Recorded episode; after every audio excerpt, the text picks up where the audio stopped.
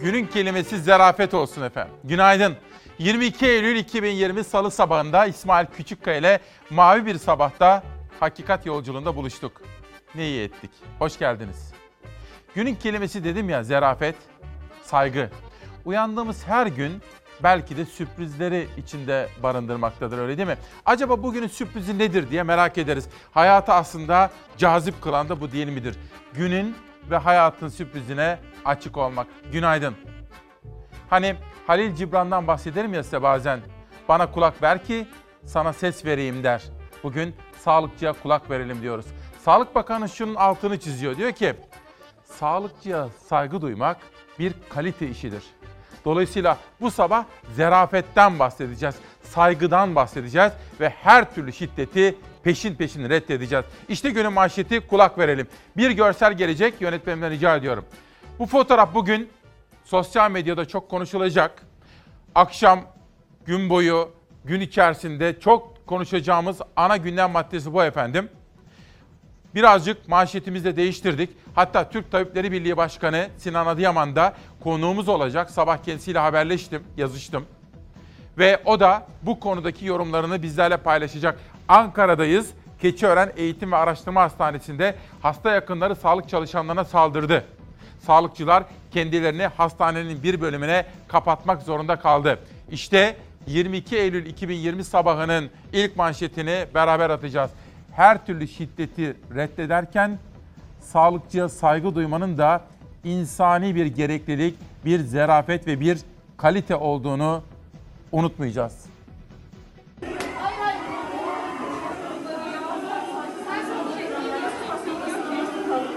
Hasta taşımaya yarayan sedyeler birer kalkan oldu. Saldırgan hasta yakınlarından canlarını korumaya çalışan sağlık çalışanları acil serviste bir bölüme kendilerini kapatarak barikat kurdu.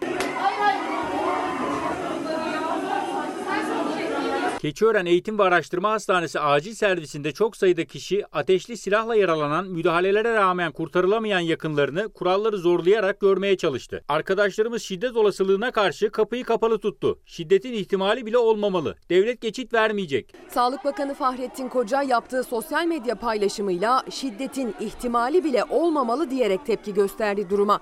Üzerlerinde koronavirüse yakalanmamak için giydikleri kat kat koruyucu ekipman, elleri içeri girmeye çalışan hasta yakınlarını engellemek için kapıda. Burası Keçiören Eğitim ve Araştırma Hastanesi'nin acil servisi. Dehşete düşüren görüntülerde vatandaşı hayatta tutmak için canını ortaya koyan sağlıkçılar bu kez kendi canlarını korumak için mücadele ediyor. Ankara'nın Keçiören ilçesinde bir berberde çıkan silahlı kavgada ağır yaralanan ve hastanede hayatını kaybeden bir kişinin yakınları acil servisi basarak sağlık çalışanlarına saldırmak istedi. Sağlıkçıların kendini korumaya çalışırkenki görüntülerini yine bir sağlıkçı kaydetti.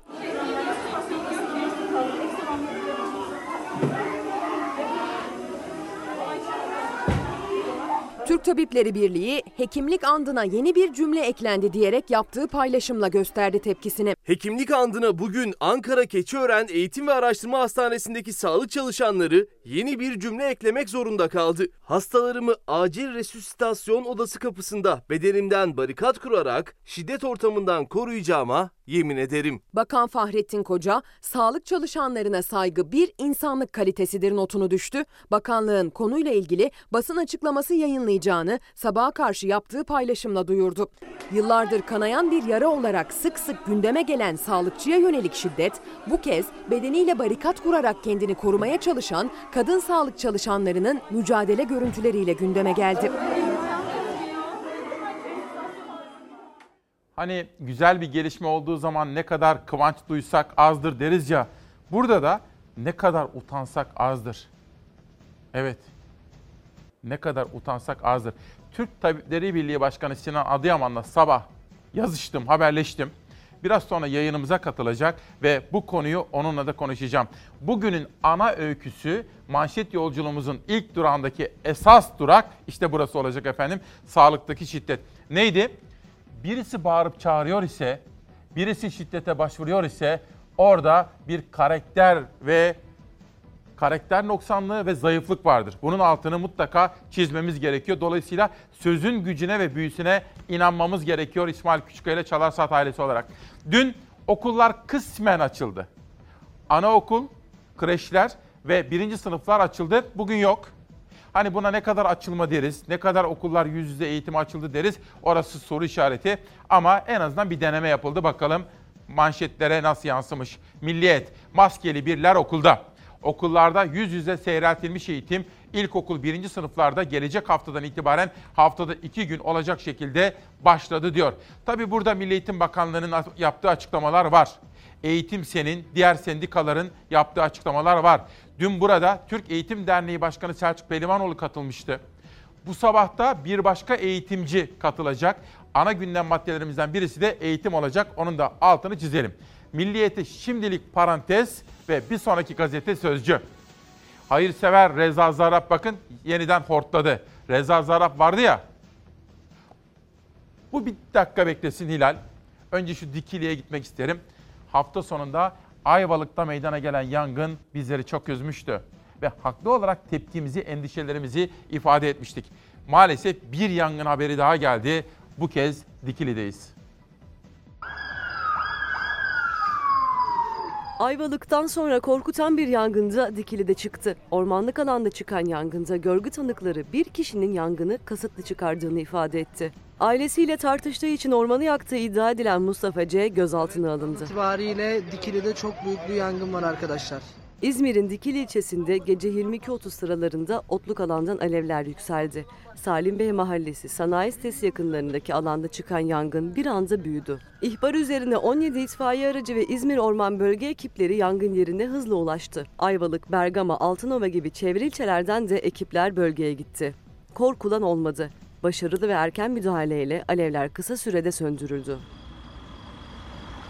Görgü tanıkları Mustafa C. isimli şahsın yangını kasıtlı çıkardığını ifade etti. Ailesine sinirlenen kişinin otluk alana giderek yangını çıkarmadan önce bağırdığı iddia edildi. Mustafa C. polis ekiplerince gözaltına alındı. Çevre haberleri de var efendim. Salda Gölü'ne gideceğiz. Kütahya Simav. Oralardaki doğayı ve doğal hayatı savunanları, koruyanları dinleyeceğiz ve sizlerle onların sesini buluşturmaya davet edeceğim. Tabii biz bir aile izledik ya acı günde, tatlı günde, tasada ve kıvançta birlikteyiz. Birbirimizin acısını alacağız dedik ya. Gül Ergi aynı zamanda bir sanat dostudur, bir kültür dostudur. Gül Ergi hanımefendi de ameliyat oldu. Ona acil şifalar diliyorum efendim. Onun şahsında bütün hastalarımızı ve hastanelerde, diyaliz merkezlerinde veya evlerinde bizlerle birlikte olan Çalasat ailesini hürmetle selamlıyorum. İşte sözcünün manşeti. Milyarlarca dolarlık para trafiği ve fotoğrafı ortaya çıktı. Hayırsever Zarab'ın kara para pozu. ABD'de itirafçı olan Reza Zarab'ın kuryesi kirli ilişkileri anlattı. Zarab'ın transfer ettiği altın ve nakit için %8 komisyon aldığını, bunun yarısının siyasilere gittiğini öne sürdü. ABD hazinesine bağlı FinSen'e yani Mali Suçları Araştırma Ağı ait belgeler sızdı. Bir zamanlar hayırsever denilen Reza Zarrab'ın ipliği pazara çıktı. Belgelerde Zarrab'ın ambargo altındaki İran ile Türkiye ve diğer ülkeler arasında kara para transferlerine aracılık ettiği belirtiliyor. Banka kayıtları veriliyor. 20 milyar dolara aracılık yaptığı ileri sürülen Zarrab'ın eski kuryesi Adem Karahan da Amerikan basınına konuştu. Karahan, Zarrab'ın Türk yetkililerle ilgili korkacak hiçbir şey yok. Siyasiler de bu işin içinde dediğini söyledi. Zarrab'ın aldığı %8 komisyonun yarısını siyasetçilere verdiği iddia edildi. Bir rüşvet ağından bahsediliyor. Haberde birinci sayfada bazı fotoğrafları ve detayları görmektesiniz. Haberin içerisinde bir de CHP sözcüsü Faik Öztrak var ki kendisi hazine bürokrasisinden gelen deneyimli bir bürokrattır. Şimdi siyaset yapıyor ama aslında ekonomi dünyasından gelen bir bürokratik kariyerin sahibidir. FinCEN belgelerini değerlendiren CHP sözcüsü Faik Öztrak şunları söyledi. Zarrab'ın kuryesinin verdiği röportaja göre Zarrab, İran-Türkiye hattında 20 milyar dolarlık para ticareti yapmış. Bu para ticaretinde Türkiye'de 8 milyon dolar rüşvet olarak dağıtılmış diyor efendim. Bu Amerika-Türkiye hattında çok konuşulacak. Amerika ve Türkiye arasındaki ilişkileri de etkileyebilecek mahiyette bir olaydır. Ankara'nın başkentin bu konudaki söyleyecekleri de merakla bekleniyor diyor ve bir sonraki habere geçiyorum. Sabah gazetesi güçlü Türkiye telaşlandırıyor. Cumhurbaşkanı Erdoğan'ın sözleri. Bin yıldır bu topraklarda olan Ulu Çınar uyanıp harekete geçmiştir. Türkiye husumetlerinden dolayı bölgedeki dengeleri bozanlar kendi sonlarını hazırlıyor diyor Erdoğan. Güçlü Türkiye'nin ayak sesleri ülkemizi yıllarca müstemleke görenleri telaşlandırıyor. Doğu Akdeniz'de Türkiye'yi yok sayanlar diplomasi masasına yaklaşmaya başladı diyor bu sözler sabahın birinci sayfasında. Bir sonraki gazeteye geçelim. Heyecanla, ilgiyle, merakla günün gazetelerini beraber okuyoruz. Aynı olay bakın Sözcü'nün ma- manşete taşıdığı Reza Zarap olayı kararda da manşette. Onu oradan dönüşte okumak isterim. Dün okullar açıldı. Tamamen açılmadı da kısmen açıldı. Bilmiyorum çocukları yolladınız mı efendim? Okul öncesi, kreş veya birinci sınıfları yolladınız mı? Bugün ana gündem maddelerimden birisi de eğitim olacak. İlerleyen dakikalarda eğitim konusunda benim itimat ettiğim, görüşlerine sıklıkla başvurduğum bir konuğum var. Onunla da eğitimi konuşacağız. Okulda nelere dikkat edeceksin? mesafeye, uzak durmaya, tokalaşmamaya. Elini dezenfekte et. Mümkün mertebe çok yakınlaşma, kimseyle e, ağız ağza olma gibi böyle yaptık tembihlerimizi. Evlerinden anne babalarının sıkı sıkıya tembihleriyle çıktılar. Yüzlerinde maskelerle girdiler sınıflara. Tamamen yabancısı oldukları okul kavramıyla salgın döneminde alınan tedbirler altında tanıştılar. En zor kısmı da okul kapısında ayrılmak oldu anne babalarından. Okula gönderip göndermeme konusunda bir endişe yaşadın Evet. Çok istemiyorduk aslında. Tabii ilk etapta çok oldu. Acaba göndersek göndermemesek diye düşündük. Bir panik de var tabii ister istemez. Yani korkumuz var bilmiyorum ne olacak.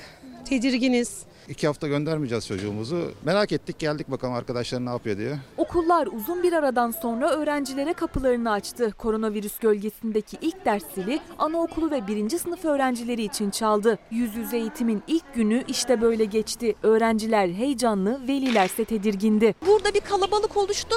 E, ister istemez sosyal mesafe sınırları aşılıyor. Bir anne bir veli olarak içiniz rahat mı peki?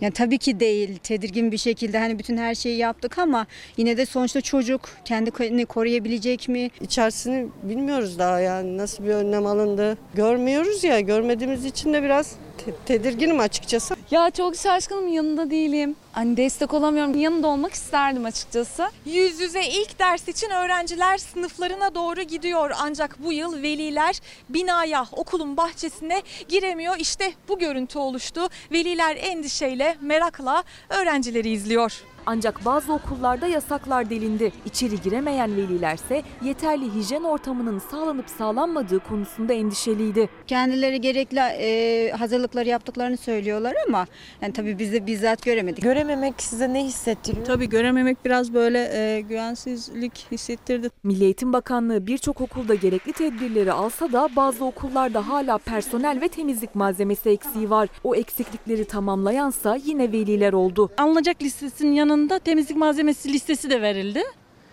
Bunları da alacaksınız. Öyle kayıt yapacağız dediler. Ben okul maske istedim peki ya da temizlik Evet istedi. Neler istediler efendim? Dezenfekte istedi, çamaşır suyu istedi, çöp poşet istediler, battal boy, eldiven istendi.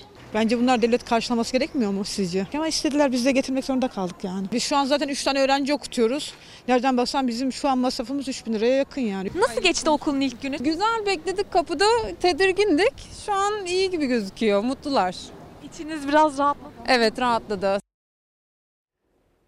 Bugün ana manşetlerimizden birisi bu olacak. Az evvel sizlere sordum ya siz çocuğunuzu gönderir misiniz diye. Sizlerden gelen mesajlara şöyle bir baktım. Yarıya yakını. Ben gönderiyorum, ben gönderirdim veya ben göndermem, ben göndermiyorum diyenler var. Yönetmenim Hilal dedi, benim çocuğum olsa ben göndermezdim dedi. Dün ben sabah kanala gelirken sizlerle buluşmak üzere Olcay bunu sordu. Olcay'a ben sordum daha doğrusu. Sen kızını gönderiyor musun dedim. Abi ben göndermekten taraftarıyım ama eşi istemiyor dedi. Ben de düşündüm şimdi eğer benim bir kızım olsa, bir çocuğum olsa ben gönderirdim. Her türlü tedbiri alır, çocuğumu anaokul, kreş veya birinci sınıfa gönderirdim. Çünkü şunu biliyorum. Bir çocuğun bütün karakterinin şekillenmesi 0-3-0-6 yaş arasında oluyor. Ama şöyle bir istisna var. Olcay'a da onu sordum. Annen sizinle mi yaşıyor dedim. Çünkü büyük anneler yaşıyorsa büyük babalar o zaman riskli. Hayır. Ama genelde anneler babalar ayrı olduğuna göre çocuğu gönderirdim. Gerekli tedbirleri alırdım. Hani testidir, ondan sonra maskesidir, hijyenidir. Çocuğumuza o terbiyeyi verdikten sonra göndermeyi tercih ederdim. Ama şunu söyleyeyim. Sosyal medyadan bana gelen yorumlara bakılacak olursa ailelerin yarısı çocuğunu gönderme taraftarı değil. Çünkü riskli buluyorlar efendim. Bu da Türkiye'nin gerçeği. Karardan bir manşet okuyalım. Zarrab'ın tezgahı hapiste de çalıştı.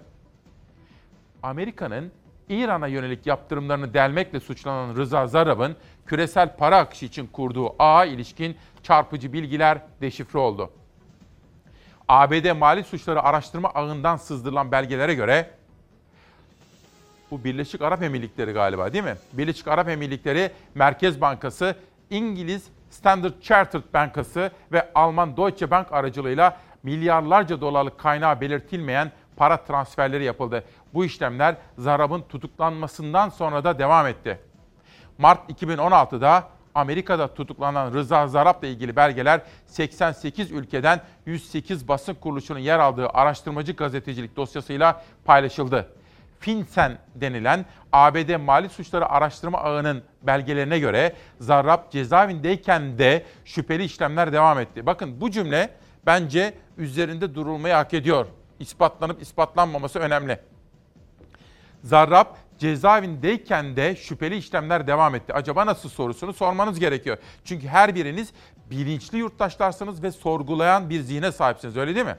Birleşik Arap Emirlikleri Merkez Bankası Zarrab'ın paravan şirketlerinden biri olan Güns General Trading'in 2011-2012'deki 142 milyon dolarlık transferini engellemedi. Standard Chartered'da 2007-2016 arasında sarraf ve ağı için 5.8 milyar doları aşan para akışında rol oynadı. İngiltere merkezli banka Türkiye'deki soruşturmaların başlaması ve Zarab'ın tutuklanmasından sonra da işlemleri sürdürdü. Almanya merkezli Deutsche Bank ise Zarab'ın şirketi için 29 milyon dolarlık para nakli gerçekleştirdi. Belgelerin sızmasının ardından kırmızı dosyada adı geçen bankaların hisseleri çakıldı diyor. Bir sonraki manşete geçelim ama bir soru sormak isterim. Hani biz sohbet ediyoruz ya, yarenlik yapıyoruz değil mi birbirimize? Sabahları zihin jimnastiği yapıyoruz. Zarap nasıl gitti Türkiye'den? Onu götürdüler mi? Bir anlaşma mı yaptı? CIA mi onu kaçırdı? Ne dersiniz? Çok türlü tevatürler, iddialar, dedikodular var bu konuda. Sizin yorumlarınızı ve görüşlerinizi gerçekten çok merak ediyorum. Bugünkü ana gündem maddelerinden birisi işte bu manşetler. Bir gün gazetesi Cübbeli Ahmet açıkladı, bakanlık yalanlamadı. Bu bir dakika dursun. Hilal pardon. Bir saniye bir beklesin. Önce şu koronaya bir bakmak istiyorum. Artık hepiniz bu koronavirüsün ne kadar tehlikeli olduğunu ve her an her birimize bulaşabileceğini biliyorsunuz. O nedenle kurallarımızı hatırlatmak isterim. Maskesiz dışarı çıkmak yok. Kapalı ortamlara girmek yok. Kalabalık ortamlarda bulunmak yok. Ve elimizi zaten düzenli olarak sabunlu suyla yıkamayı hepimiz biliyoruz, değil mi? Tokalaşmak, öpüşmek, sarılmak yok. Yani maske, mesafe, hijyen. Süreç e, ölümcül çok daha etkisi olabileceğini biliyoruz. Bu yüzden fırtına kapıda demeye çalışıyoruz. Koronavirüste vaka ve can kaybında yaşanan artış yeniden tırmanışa geçerken Türk Tabipleri Birliği çarpıcı bir uyarı yaptı. Acil sağlık hizmetlerinin yetersiz kalabileceği tespitiyle fırtına kapıda dedi. Koronanın 6 aylık seyrinde önemli tespitlere yer verildi. Türkiye'de artık bu salgının neredeyse ağırlıklı olarak bir sınıfsal özellik göstermesinden de yola çıkarak kamu özel sektör ayrımı olmaksızın en az iki hafta sürecek bir kapanma gündeme gelebilir. 6 Eylül itibariyle en çok Covid görülen ilçeler, mahalleler orta ve orta altı sosyoekonomik seviyeye konuma işaret eden mahalleler. Kadıköy'deki Covid-19 HES haritası, bu da Kadıköy'ün yaş ve raiç bedel haritası. Yani ne kadar üst sosyoekonomik seviyeye sahipseniz Covid-19 o kadar az Halbuki yukarıya Fikirtepe'ye doğru çıktıkça COVID-19 ciddi düzeyde sizin için bir risk faktörü. Türk Tabipleri Birliği COVID-19 izleme grubu İstanbul örneği üzerinden yaptı bu raporlamayı. Alt seviye gelire sahip kişilerin üst düzey sosyoekonomik seviyeye sahip kişilere oranla virüse daha hızlı yakalandığını ortaya koydu. Bu krize sosyal devletle yaklaşmak zorundayız. Bu insanları 40 lirayla baş başa bırakırken neden maske takmıyorsun cümlesi onların dertlerine derman olabilecek bir cümle değil. 21 Eylül koronavirüs tablosuna göre 1743 kişi virüse yakalandı. Yeni vaka sayısı bir günde 224 kişi birden arttı. 68 hasta daha hayatını kaybetti. 21 Eylül tablosunda ağır hasta sayısı yine artışta. 1491 ağır hasta yaşam mücadelesi verirken en ağır yük de sağlık çalışanlarının omzunda. 29 Nisan'da genel toplumdan yaklaşık 5 kat daha fazla sağlık çalışanları hastalanıyordu, Covid-19'a yakalanıyordu. 2 Eylül'de ise 8,5 kata çıktı. Sağlık çalışanları daha fazla riske girmektedirler. Türk Tabipleri Birliği sağlık çalışanları için COVID-19 meslek hastalığı kabul edilmeli çağrısını yaptı Sağlık Bakanlığı'na. Aşı çalışmaları istenen sonucu verse bile salgın sürecinin kısa sürede sonlanmayacağının altını çizdiler. Aşıları üretebilecek firmalar bir yıl içerisinde 300 milyon doz civarında bir aşı üretiminden söz ediyorlar. Bu dozun dünyaya yetmesini bırakın, önde gelen birkaç ülke tarafından şu anda ön satın alması bile yapılmış durumda. 2021 yılının ilk 6 ay için dünyada aşıyla korumanın e, ciddi bir gündem oluşturulamayacağı anlaşılıyor. Evde Covid-19'u geçirebilirler. Mutlaka tedavi almak anlamına aslında gelmiyor. Covid-19 İzleme Kurulu üyesi Özlem Kurt Azap, risk grubundaki kişilerde hastalığın ağır seyrettiğine dikkat çekti. Herkesin ilaç tedavisi olmasına gerek yok dedi. Bir uyarı da grip aşısı için geldi. Bunun altından kalkabilecek kadar bir influenza aşısı e, Türkiye'ye gelmeyeceğinin de farkındayız. Şu an 100 bine aşkın kişi evde izole olması gerekirken şehirler arası seyahate çıkıyor. Bakan izolasyonda olması gereken 100 bini aşkın kişi var demişti. Ama 62 ilde aile hekimleriyle yapılan ankette o sayının 600 bin kişi olduğu belirtildi. Hani sohbet ediyoruz ya diyor ki tabii diyor kızım olsa gö- gönderirdim diyorsun. Peki devlet okulları? Senin kızın devlet okuluna mı gidecekti? Çamaşır suyu var mı? Tuvalet kağıdını bile velilerden istiyorlar. Tuvaletler temiz mi? Gerekli önlemler alınıyor mu? Hiç bunları sorguluyor musun diye soruyor Osman Bey. Efendim ben halkımız için konuşmaya çalışıyorum, gayret ediyorum. Bu arada Orhan Uğuroğlu bir meslek büyüğüm. İsmail kardeşim günaydın. İnsan hayatında bir yılın iki yılın önemi olmaz. Liseyi çift dikiş bitirdim ben. Ben olsam bu yıl üniversite dahil hiç yüz yüze eğitimi açmaz, riski sıfırlamaya çalışırdım diyor. O da bir gazeteci görüşü. Sizlerin yorumları benim için o kadar önemli ki efendim. Sizler adeta pusulasınız benim için. Hani işaret fişeği vardır ya mesela karanlıktır önünüz. İşaret fişeği aç atarsınız ve önünüz aydınlanır. O hesap. Sizler bana pusula olmalısınız ki öyle oluyorsunuz. Gelin beraber okuyalım. Gülay Göktuman. Kulak verelim. Sağlıkçıların çığlıklarına kulak verelim diyor. Ve Aslan'a ben bu ülke için umudumu yitirdim. İşte ben bunu kabul etmem efendim. Her ne kadar sorunlarımız olsa da kaygılarımız ülkemiz için, ülkemizin yönetim biçimine dair kaygı ve eleştirilerimiz olsa da umudumuzu yitirmek yok. Demokrasiye ve insana daima inanacağız. Şahin Yıldırım, sağlık çalışanlarına sözde değil özde sahip çıkalım diyor. TC Tunca, Volkan, İsmail abi pek sevmem seni, pek sevmem ama haber izleyebilmek için Türkiye'den haberim olabilmesi için sana muhtacım. Türkiye'deki düzenin kısa özeti gibidir içinde bulunduğumuz pozisyon. İşte aradığım budur benim. Birbirimizi sevmek zorunda değiliz, hayır. Hiç kimse birbirini sevmek zorunda değil. Ha seversek ala ama sevmesek de saygı duymamız gerekiyor. Saygı bakın. En önem verdiğim kelimelerden biri. Benim hayatta en sevdiğim kelime zerafettir. Öbürü de işte saygıdır diyorum. Türk Gün ve Evrensel Gazetelerini okuyacağım peş peşe. Maske size af yok. Cumhurbaşkanı Erdoğan, maske ve mekan denetimlerinde uygulanan cezaların bazı kamu kurumlarında yapılacak işlemler öncesi ödenmiş olmasını mecbur hale getireceklerini söyledi. Dün Cumhurbaşkanı ve AK Parti lideri Erdoğan'ın yaptığı açıklamalardan 3 ayrı manşet seçtik. Sırada o manşetlerden biri Doğu Akdeniz'e ilişkin Cumhurbaşkanı'nın sözleri var. Diğer kuşaklarda da Erdoğan'ın başka manşetlerini sizlere anlatacağız. Böldük, parçaladık. Bir tanesi de aşıya ve tedaviye ilişkin. Türk günden evrensele geçiyoruz. Türk Tabipleri Birliği koronavirüs yoksulları vuruyor. Türk Tabipleri Birliği pandemiye ilişkin 6. ay raporunu açıkladı. Salgın yönetilemiyor fırtına kapıda başlığını taşıyan rapor COVID-19'un esas olarak yoksulları vurduğuna dikkat çekiyor. Biraz sonra Türk Tabipleri Birliği Başkanı Sinan Adıyaman konuğumuz olacak. Dün gündem çalışmamızı yaparken danışmanımla Nihal Kemaloğlu'yla hep bunu tartıştık. Ana haberimizde de bunun detayları vardı.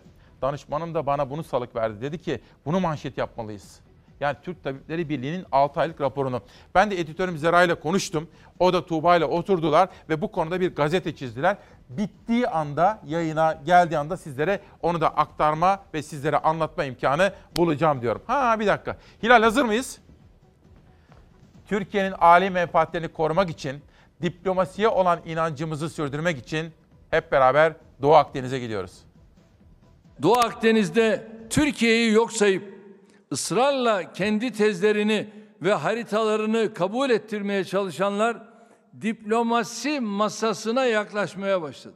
Cumhurbaşkanı Erdoğan daha önce ısrarla diyalogtan kaçan Yunanistan'ın diplomasi masasına yanaşmaya başladığını söyledi. Atina yönetiminin ortaya attığı sözlü Sevilla haritası için Amerika'dan da tepki geldi. Amerikan Büyükelçiliği bizim için hukuki değeri yok açıklaması yaptı. ABD Sevilla haritasının hukuki bir öneme sahip olduğunu düşünmemektedir. Büyük ve güçlü Türkiye'nin ayak sesleri giderek daha yüksek tonda duyulmaya başladıkça ülkemize yıllarca müstemleke gözüyle bakanların telaşları da artıyor.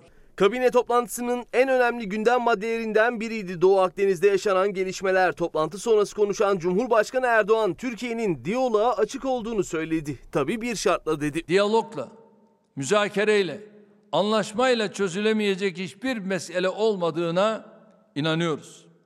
Tabii bu yaklaşım hakkaniyete ve hakikatlere uygun tekliflerle karşımıza gelinmesi şartıyla geçerlidir.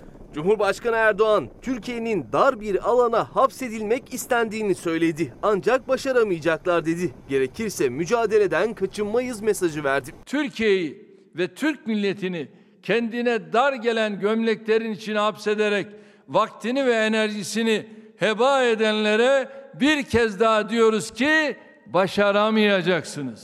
Pilavdan dönenin kaşığı kırılsın dedikleri gibi biz de hiçbir mücadeleden kaçınmayız. Akşam saatlerinde ise Amerika Birleşik Devletleri'nin Ankara Büyükelçiliğinden Yunanistan'ın Avrupa Birliği'ne sunduğu geçersiz Sevilla haritasına dair bir açıklama geldi. Açıklamada söz konusu haritanın hukuki geçerliliği olmadığı vurgulandı. Avrupa Birliği'nin de Sevilla haritasını hukuki bağlayıcılığı olan bir belge olarak değerlendirmediğini görmekteyiz. Her şey benim olsun, sen verdiğime razı ol dayatması ne gerçekçidir ne de mümkündür. Erdoğan'ın en son sözleri ve Doğu Akdeniz'deki gerilimin yansımaları böyle. Bana yönelik eleştiriler var. Zeynep Yıldırım başta olmak üzere 4-5 ayrı arkadaşımız haklı bir eleştiri gerekeni yapacağım. Zerafet değil, zarafet. Tabii canlı yayın telaşı içerisinde herhangi bir yazılı metne bakmadan sizinle olabildiği kadar içten, doğal, spontan konuşmaya gayret ediyoruz ve güzel dilimizi özenli kullanmaya dikkat ediyorum. Elimden geldiği kadar ama canlı yayın telaşı içinde gayet tabii hata olabilir ama bunu öğrendik. Daha doğrusu bu hatayı yapmamamız gerektiğini bana hatırlattılar. Başta Zeynep Yıldırım olmak üzere. Necati Bal, sevgili İsmail günaydın. Reza Zaraf malum milli eniştemiz diyor. Devam ediyor, devam ediyor. Ama Necati Bal'ın bu sözlerine saygı duymakla birlikte o mesajın devamını canlı yayında gayet tabii ki okuyamam. Çünkü şu anda daha çocuklarımız bizlerle oluyor olabilir. İlerleyen dakikalarda bunları yetişkin yetişkin konuşabiliriz diye düşünüyorum. Evrensel'den Ordu Olay Gazetesi'ne geçelim. Bugün çevre haberleri var. Mesela biraz sonra Salda'ya gidelim. Hatta Salda'ya hemen gidelim. Sonra bir Simav'a gideceğiz. Çevre haberleri vereceğim size. Editörümden rica ediyorum. Hazır mıyız? Çok güzel. Ordu'daki sivil toplum kuruluşları Cumhurbaşkanı Erdoğan'a seslendi. Doğa için tek ses, tek yürek. Bizim canımız altından daha değerli. Ordu'daki sivil toplum kuruluşu temsilcileri kentte yeni ihalelerle ruhsatlandırılacak olan maden sahalarına ilişkin Cumhurbaşkanı Recep Tayyip Erdoğan'a seslendi. Bizim canımız altından daha değerli siyanürün kullanıldığı maden sahası istemiyoruz diyor. Şöyle bir bakarsanız isimlere kimler sesini yükseltmiş? Ordu Büyükşehir Belediyesi Kent Konseyi Başkanı Ömer Aydın, Türk Ziraat Odaları Birliği Yönetim Kurulu üyesi Aslan Soydan, Ünye Ticaret Odası Başkanı İrfan Akar, Fatsa Doğa ve Çevre Derneği Başkanı Zeki Odabaş, Ordu Sanayici ve İş Adamları Dernek Başkanı Kadir Engin, Ordu Muhtarlar Derneği Başkanı Olgun Öztürk, Ordu Serbest Muhasebeciler ve Mali Müşavirler Odası Başkanı Bahadır Baş, Ordu Mimarlar Odası Başkanı Havva Güner Eriş, Fasla Ticaret ve Sanayi Odası Başkanı Tayfun Karataş ve Ordu Ticaret Sanayi Odası Başkanı Servet Şahin sesini yükseltmişler. Sayın Cumhurbaşkanımız cenneti cehenneme çevirmeyelim demişler. Bu sözler de Ordu Olay Gazetesi'nin birinci sayfasında haber. Biz İsmail Küçükkaya ile Çalar ailesi olarak medeni bir hayatı istiyoruz değil mi? Evde, okulda, sokakta, trafikte medeni, zarif bir hayatı istiyoruz. Mesela doğal hayatı savunuyoruz. Bu evrende birlikte yaşadığımız hayvanları, kediler, köpekler, kuşlar onlara da saygı. Herkes, her şey birbirine saygı duyarak zarif bir hayatı beraber inşa edeceğiz. Haber yolculuğumuzun şimdiki durağı için Türkiye'nin Maldivleri dediğimiz Salda'ya gidiyoruz. Salda'da Beyaz Adalar bölgesi dediğimiz, bir de halk plajı dediğimiz alanlarda projeler yürütüyoruz. Ee, ve Salda'yı biz çok önemsiyoruz. Salda Gölü imar planı onaylandı. Yapılan açıklamada özel çevre koruma bölgesi 1 bölü 25 bin ölçekli Nazım imar planı koşullarına uygun olmak kaydıyla seyrek yoğunluklu kırsal yapılaşmaya imkan tanınacaktır denildi. 1,5 milyon ziyaretçi geliyor yani Salda'ya. Ee, gelen e, talep de, e, Burdur'dan gelen talep de, e, tüm Türkiye'den gelen talep de bu bölgenin e, korunmasıdır. Biz de korumaya yönelik e, e, tedbirlerimizi, bizim doğa çevre kurulumuz var. Kurulumuzla, Burdur'umuzla, e, Burdur'daki vatandaşlardan gelen talep doğrultusunda e, koruma tedbirlerimizi e, gün ve gün arttırıyoruz. Burdur Valiliği, Salda Gölü Özel Çevre Koruma Bölgesi Nazım İmar Planı'nın Çevre ve Şehircilik Bakanlığı tarafından onaylandığını duyurdu. Valilik, hazırlanan planda mevcutta bulunan köy yerleşimlerinin geleneksel dokusunun korunması amacıyla mevcut halinin sürdürülmesi hedeflenmiştir dedi. Çevre ve Şehircilik Bakanı Murat Kurumsa sosyal medyadan açıklama yaptı. Yapılan çalışmayla göl yüzeyi ve çevresinde herhangi bir yapılaşmaya izin verilmemiştir. Aksine daha önce ilçe belediyesince onaylanan planlardaki yoğunluklar ve nüfus projeksiyonu da %30 oranında azaltılmıştır. Kurum yapılan çalışmanın gölü besleyen su kaynaklarını, orman, mera ve tarım arazilerini koruma amaçlı olduğunu söyledi. Hazırlanan Nazım Planı'nın koruma eksenli olduğunu sosyal medya paylaşımıyla duyurdu bakan. Efendim çevre haberlerinde Ezgi Gözeger hazırladı. Onun da altını çizmek isterim. Kendisine teşekkür etmek isterim. Bakın benim bir adaşım var. Abi adımı söyleme diyor. Yani adını verebilirim ama soyadını ve profilini söylemeyeyim. İsmail. Açım diyor. Evde 3 çocuk var. İşsizim, iş bulamıyorum. Türkiye'nin sorunu ve gerçeği bu değil mi diyor. Belki yarına editörüm de not alsın. Ülkemin gerçeği. Buradan bir etiket üretelim. Adaşımdan öğrendiğim bir gündem konusu olsun. Bugün Reza Zarrab hani Devlet Bahçeli ne demişti ona? Şarlatan demişti hatırlıyor musunuz meclisteki bir konuşmasında? Onu kaçırdılar muhtemelen. CIA falan bir operasyon yapmış olabilir. Onu alıp götürdüler, anlaşma yaptılar. Şimdi ellerinde tutuyorlar. Bugün çok sayıda gazetede haber var. Mesela Serpil Yılmaz Sözcü'de akıllı davranmayıp Reza Zarrab'ı nasıl Amerika'ya kaptırdılar? Müthiş bir sorgulayıcı yazı yazmış Serpil Yılmaz. Gazeteyi şöyle bir çeviriyorum. Hani biz gazetelerde sütun komşusu deriz. Murat Muratoğlu da Zarrab'ın Rüşveti sezon 2. Hani adeta bir film gibi. O filmin ikinci sezonu mu başladı diye adeta düşündüren bir sorgulayıcı yazı. Reza Zarrab'ın Amerika'da söyledikleri ve rüşvet çarkına ilişkin iddiaları bilmiyorum. Ankara bugün nasıl tepki verecek onu da dikkatle bekliyorum. Antalya'dan bir önemli manşet.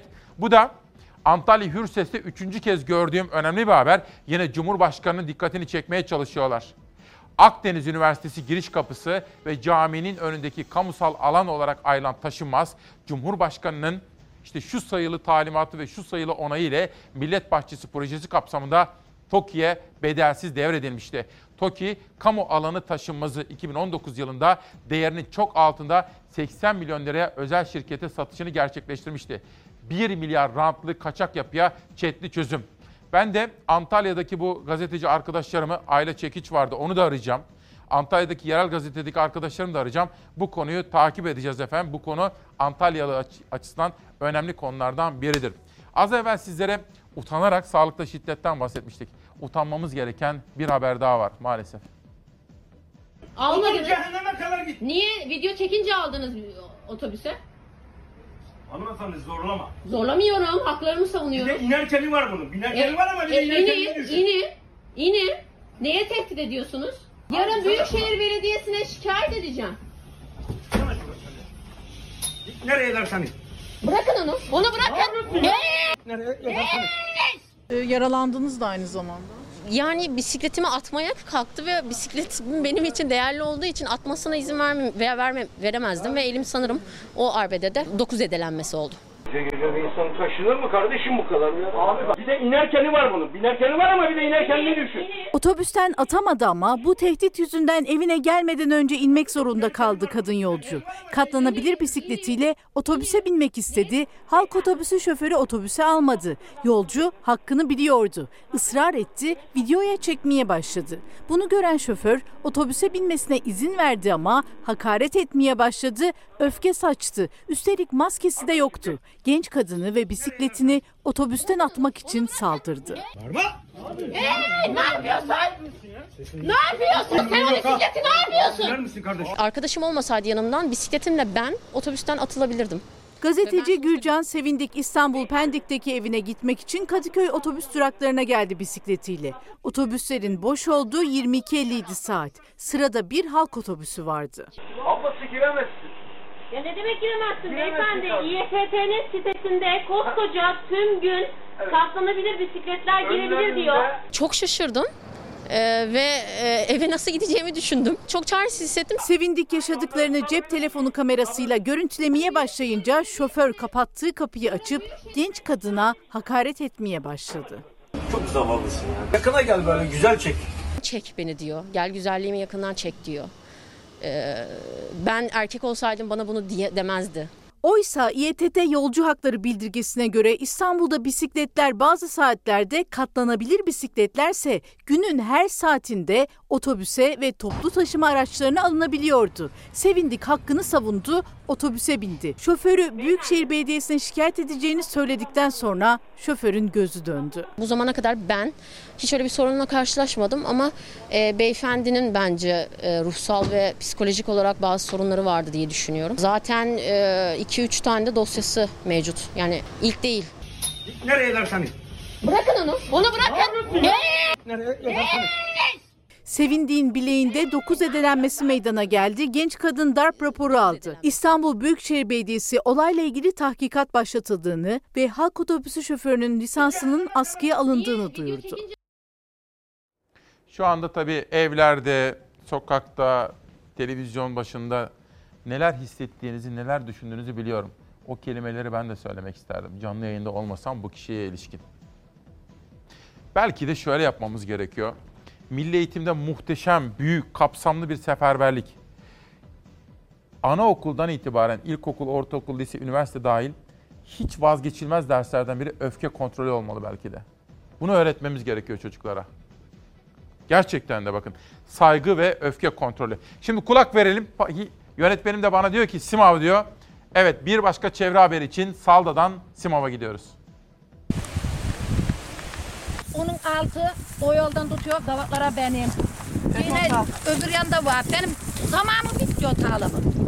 Başka bir yerde daha kendim gömülecekte daha. Organize sanayi bölgesi köyümüzün tüm tarım ve hayvancılık e, sektörüne büyük bir e, darbe vuracak. Köylerine verimli tarım topraklarının üzerine organize sanayi bölgesi kurulmasını istemiyorlar. Gerekirse iş makinelerinin önüne yatarız diyorlar. Motorla makinelerin önüne yatacağız gerekirse bizi ezip geçerlerse o zaman kurabilirler. Köyümüzün suyu da oradan geliyor. Herhangi her şeyimiz oradan geliyor. Birinci sınıf tarım araz- e, arazilerinin e, bu şekilde kullanılması doğru değil. E, o açıdan bu e, projeye karşıyız. Bu Gökçeler Köyü'nde yapılması planlanan sanayinin bir bölümünde bu seralar üzerinde olduğu kesin ve bir gerçektir. Burası Kütahya Simav'a bağlı Gökçeler Köyü. Simav merkezdeki organize sanayi bölgesinin yeniden yapımı için önerilen yerlerden birinin köylerinin verimli tarım toprakları olduğunu söyleyen köylüler tepkili. Topraklarını vermek istemiyorlar. Biz tarlamızı, takkamızı vermek istemiyoruz. Bağımızı, bahçemizi, herhangi her şeyimizi, malımız, bakırdağımız oradan besleniyor. Nurşen Ertekin ve 750 dekar verimli sulak tarım arazisini ekerek geçimini sağlayan Gökçeler Köyü hep bir ağızdan istemiyoruz diyor. Beş tane aile geçiniyoruz. Yaptırmamak için buraları bütün şey vermek, vermemek istiyoruz. Devletimiz büyük. Dağlara taşları yap istese yapabilir. Sulak yerler yapılmasını istemiyor. Köyümüz geçimini tarım ve hayvancılıkla sağlamaktadır. Başka hiçbir geçim kaynağımız yoktur. Geçinmenin tarım ve hayvancılıktan başka bir yolunu bilmiyoruz diyen köylü, sanayi bölgesi bizim köyümüze kurulursa diye kara kara düşünüyor. Cüneyt Bey kardeşim konuklarımız soruyor. Türk Tabipleri Birliği Başkanı Sinan Adıyaman gelecek. Onunla konuşacağız. Sonra Turgay Polat eğitimci. Hem sağlık hem eğitim hem okullara ilişkin sorularımız olacak. Dünyadaki manşetlere şöyle bakalım. İngiltere bütün dünya gibi korona ile mücadelede çok sıkıntılı zamanlar geçiriyor. The Guardian gazetesinde bir haber dikkatimizi çekti. Dış haber bölümünde Zafer Söken'le birlikte hazırladık ve eğlence yerleri, restoranlar, kafeler zaten 6 kişiden fazla insanın bir arada bulunması yasaktı. Şimdi akşam ondan itibaren kapalı hale gelecek. Çünkü Covid virüsüyle mücadelede çok sıkıntılı anlar ve günler yaşıyorlar ve korku ve kaygılar da artmaya başladı efendim. Bir de tabii bizim vazgeçilmezlerimizden biri nedir? Kültür, sanat. Covid-19 pandemisi zamanında bakın Emmy ödülleri de nasıl sahiplerine buldu? Nasıl? Nominees. Hello, everybody. Televizyon dünyasının Oscar'ları Emmy ödülleri sahiplerini buldu. 72.si düzenlenen geceye Schitt's Creek damga vurdu. 24 yaşındaki oyuncu Zendaya drama dalında en iyi kadın oyuncu ödülünü kazanan en genç isim oldu. 72. Emmy ödüllerine koronavirüs gölgesi düştü. Los Angeles'taki Staples Tiyatrosu'nda düzenlenen 72. Emmy ödül töreni video konferansla gerçekleşti. Törenin sunuculuğunu Amerikalı komedyen Jimmy Kimmel yaptı. Kimmel davetlileri dev ekranın önünde ağırladı. Congratulations.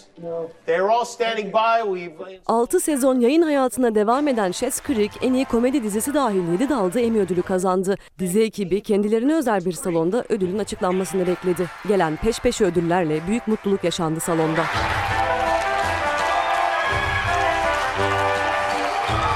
Oyuncu Zendaya, Euphoria dizisindeki performansıyla drama dalında ödülü kucaklayan en genç isim oldu. 24 yaşındaki yıldız, dizi ekibi ve yakınlarıyla bulunduğu odada sevinç gözyaşlarına boğuldu. Zendaya, Euphoria.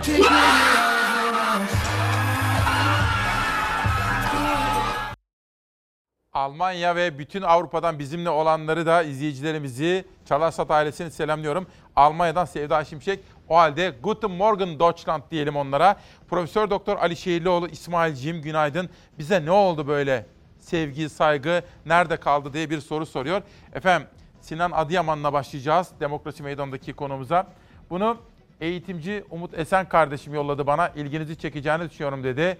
Fatih Debba, Selin Beni Terk Etti isimli kitabı Çalar Saat kitaplığına göndermiş.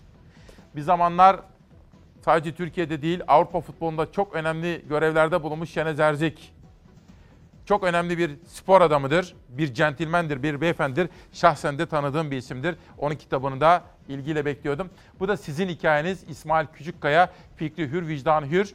Bugün itibariyle kitapçılara gidebilir diye tahmin ediyorum. Matbaadaydı dün ve bu kitabın içerisinde Fox'taki öykümüz var.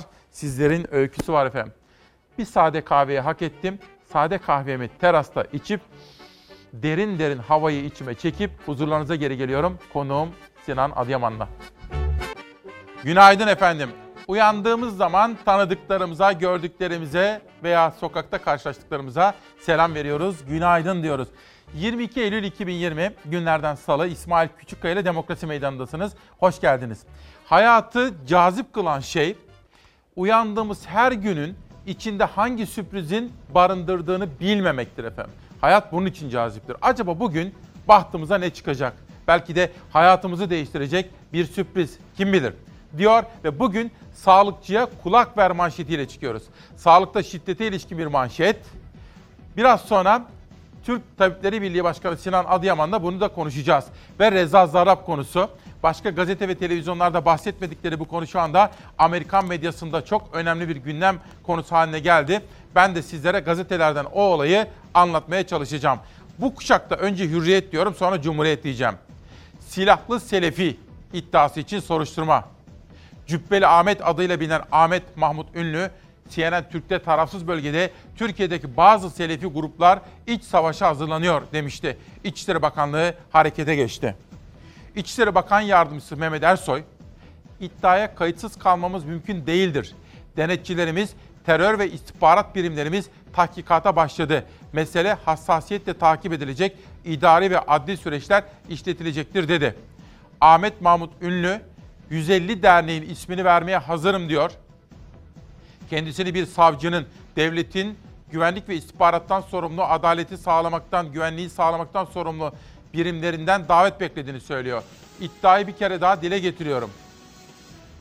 Türkiye'deki bazı Selefi gruplar iç savaşa hazırlanıyor demişti. Şimdi İçişleri Bakanlığı da derhal harekete geçmiş. Bu konuda inceleme başlatılmış. Bu da mutlaka takip edilmesi gereken hususlardan biridir. Anayasal düzeni savunmamız, demokrasiye sahip çıkmamız gerekiyor. Hürriyetten Cumhuriyet'e geçiyorum. FinCEN belgeleri sızdı. Amerika'daki mali suçları araştırma ağından trilyon dolarlık şüpheli fon ve ilişki ortaya çıkarıldı. Türkiye'nin de aralarında olduğu İran'dan Amerika'ya, Rusya'dan Avrupa'ya uzanan siyaset, bankacılık, rüşvetle iç içe küresel çapta yolsuzluk iddiaları bir kez daha gündemde. ABD hazinesine bağlı Mali Suçlar Araştırma Ağı'nın belgelerine dayandırılan şüpheli fon transferlerinin büyüklüğü 2 trilyon dolar. Belgelerde Türk bankalarının 538 şüpheli işleme aracılık ettiği yer alıyor. Bunlar iddialar. Acaba Ankara'dan hangi açıklamalar gelecek merak ediyoruz. Uluslararası Araştırmacı Gazeteciler Konsorsiyumu ile paylaşılan kayıtlara göre Türkiye'den 71 milyon dolar şüpheli havale yapıldı. Rıza Sarraf'a İran'a yaptırımları delmek için Birleşik Arap Emirlikleri Merkez Bankası ve Deutsche Bank yardımcı oldu. Standard Chartered Sarraf için 5.8 milyar dolarlık 37 bin transfer yaptı. Barclays, Putin'in arkadaşı Rottenberg'e kara para aklamasında yardımcı oldu diyor. Amerika'da şu anda en çok konuşulan medyada konulardan biri bu. Cumhuriyet Gazetesi gibi Sözcü Gazetesi de bugün bir zamanlar Devlet Bahçeli'nin mecliste yaptığı konuşmada şarlatan dediği o kişiyle ilgili haberlere yer vermiş bakın. Milyarlarca dolarlık para trafiği ve fotoğrafı ortaya çıktı. Hayırsever Zarab'ın kara para pozu diyor efendim. Bu konu dün Faik Öztrak yani CHP'nin sözcüsünün de gündemindeydi ki Faik Öztrak tamam siyasetçidir, tamam CHP sözcüsüdür ama aslında o uzun yıllar ekonomi bürokrasisinin ta tepe noktalarında görev yapmış deneyimli bir iktisatçıdır aynı zamanda. Reza Zarrab olayında Pandora'nın kutusu açılıyor. Bazı bağımsız özgür basın kuruluşları Amerika Birleşik Devletleri Hazine Bakanlığı belgelerinden yola çıkarak dünya üzerinde yasa dışı para hareketlerini ve uluslararası bankaların kara para aklamadaki rolünü ifşa ettiler. 88 ülkeden 400'den fazla gazeteci aylarca çalıştı. Dünya genelinde kara para aklama operasyonlarını araştırdı. FinCEN belgeleri adı verilen araştırmada Türkiye'nin yakından tanıdığı bir ismin adı sıkça yer aldı. Bu belgelerde tanıdık bir isim var. O da Reza Zarrab. Sizce İran ajanı gibi bir duruşum var mı? Hayır ben bir iş adamıyım. İranlı iş adamı Reza Zarrab 2016 yılında Amerika Birleşik Devletleri'nde gözaltına alındı. Amerika'nın İran ambargosunu delmek, bankacılık sahtekarlığı yapmak, kara para aklamak suçlarıyla tutuklandı. 2017 yılında Zarrab savcılıkta işbirliği yaptı. Suçlamaları kabul etti, sanıktı tanık oldu. Ancak alacağı ceza henüz kesinleşmedi. Hapishanede olduğu söylenen Zarrab'ın New York sokaklarında görüntüleri de ortaya çıktı.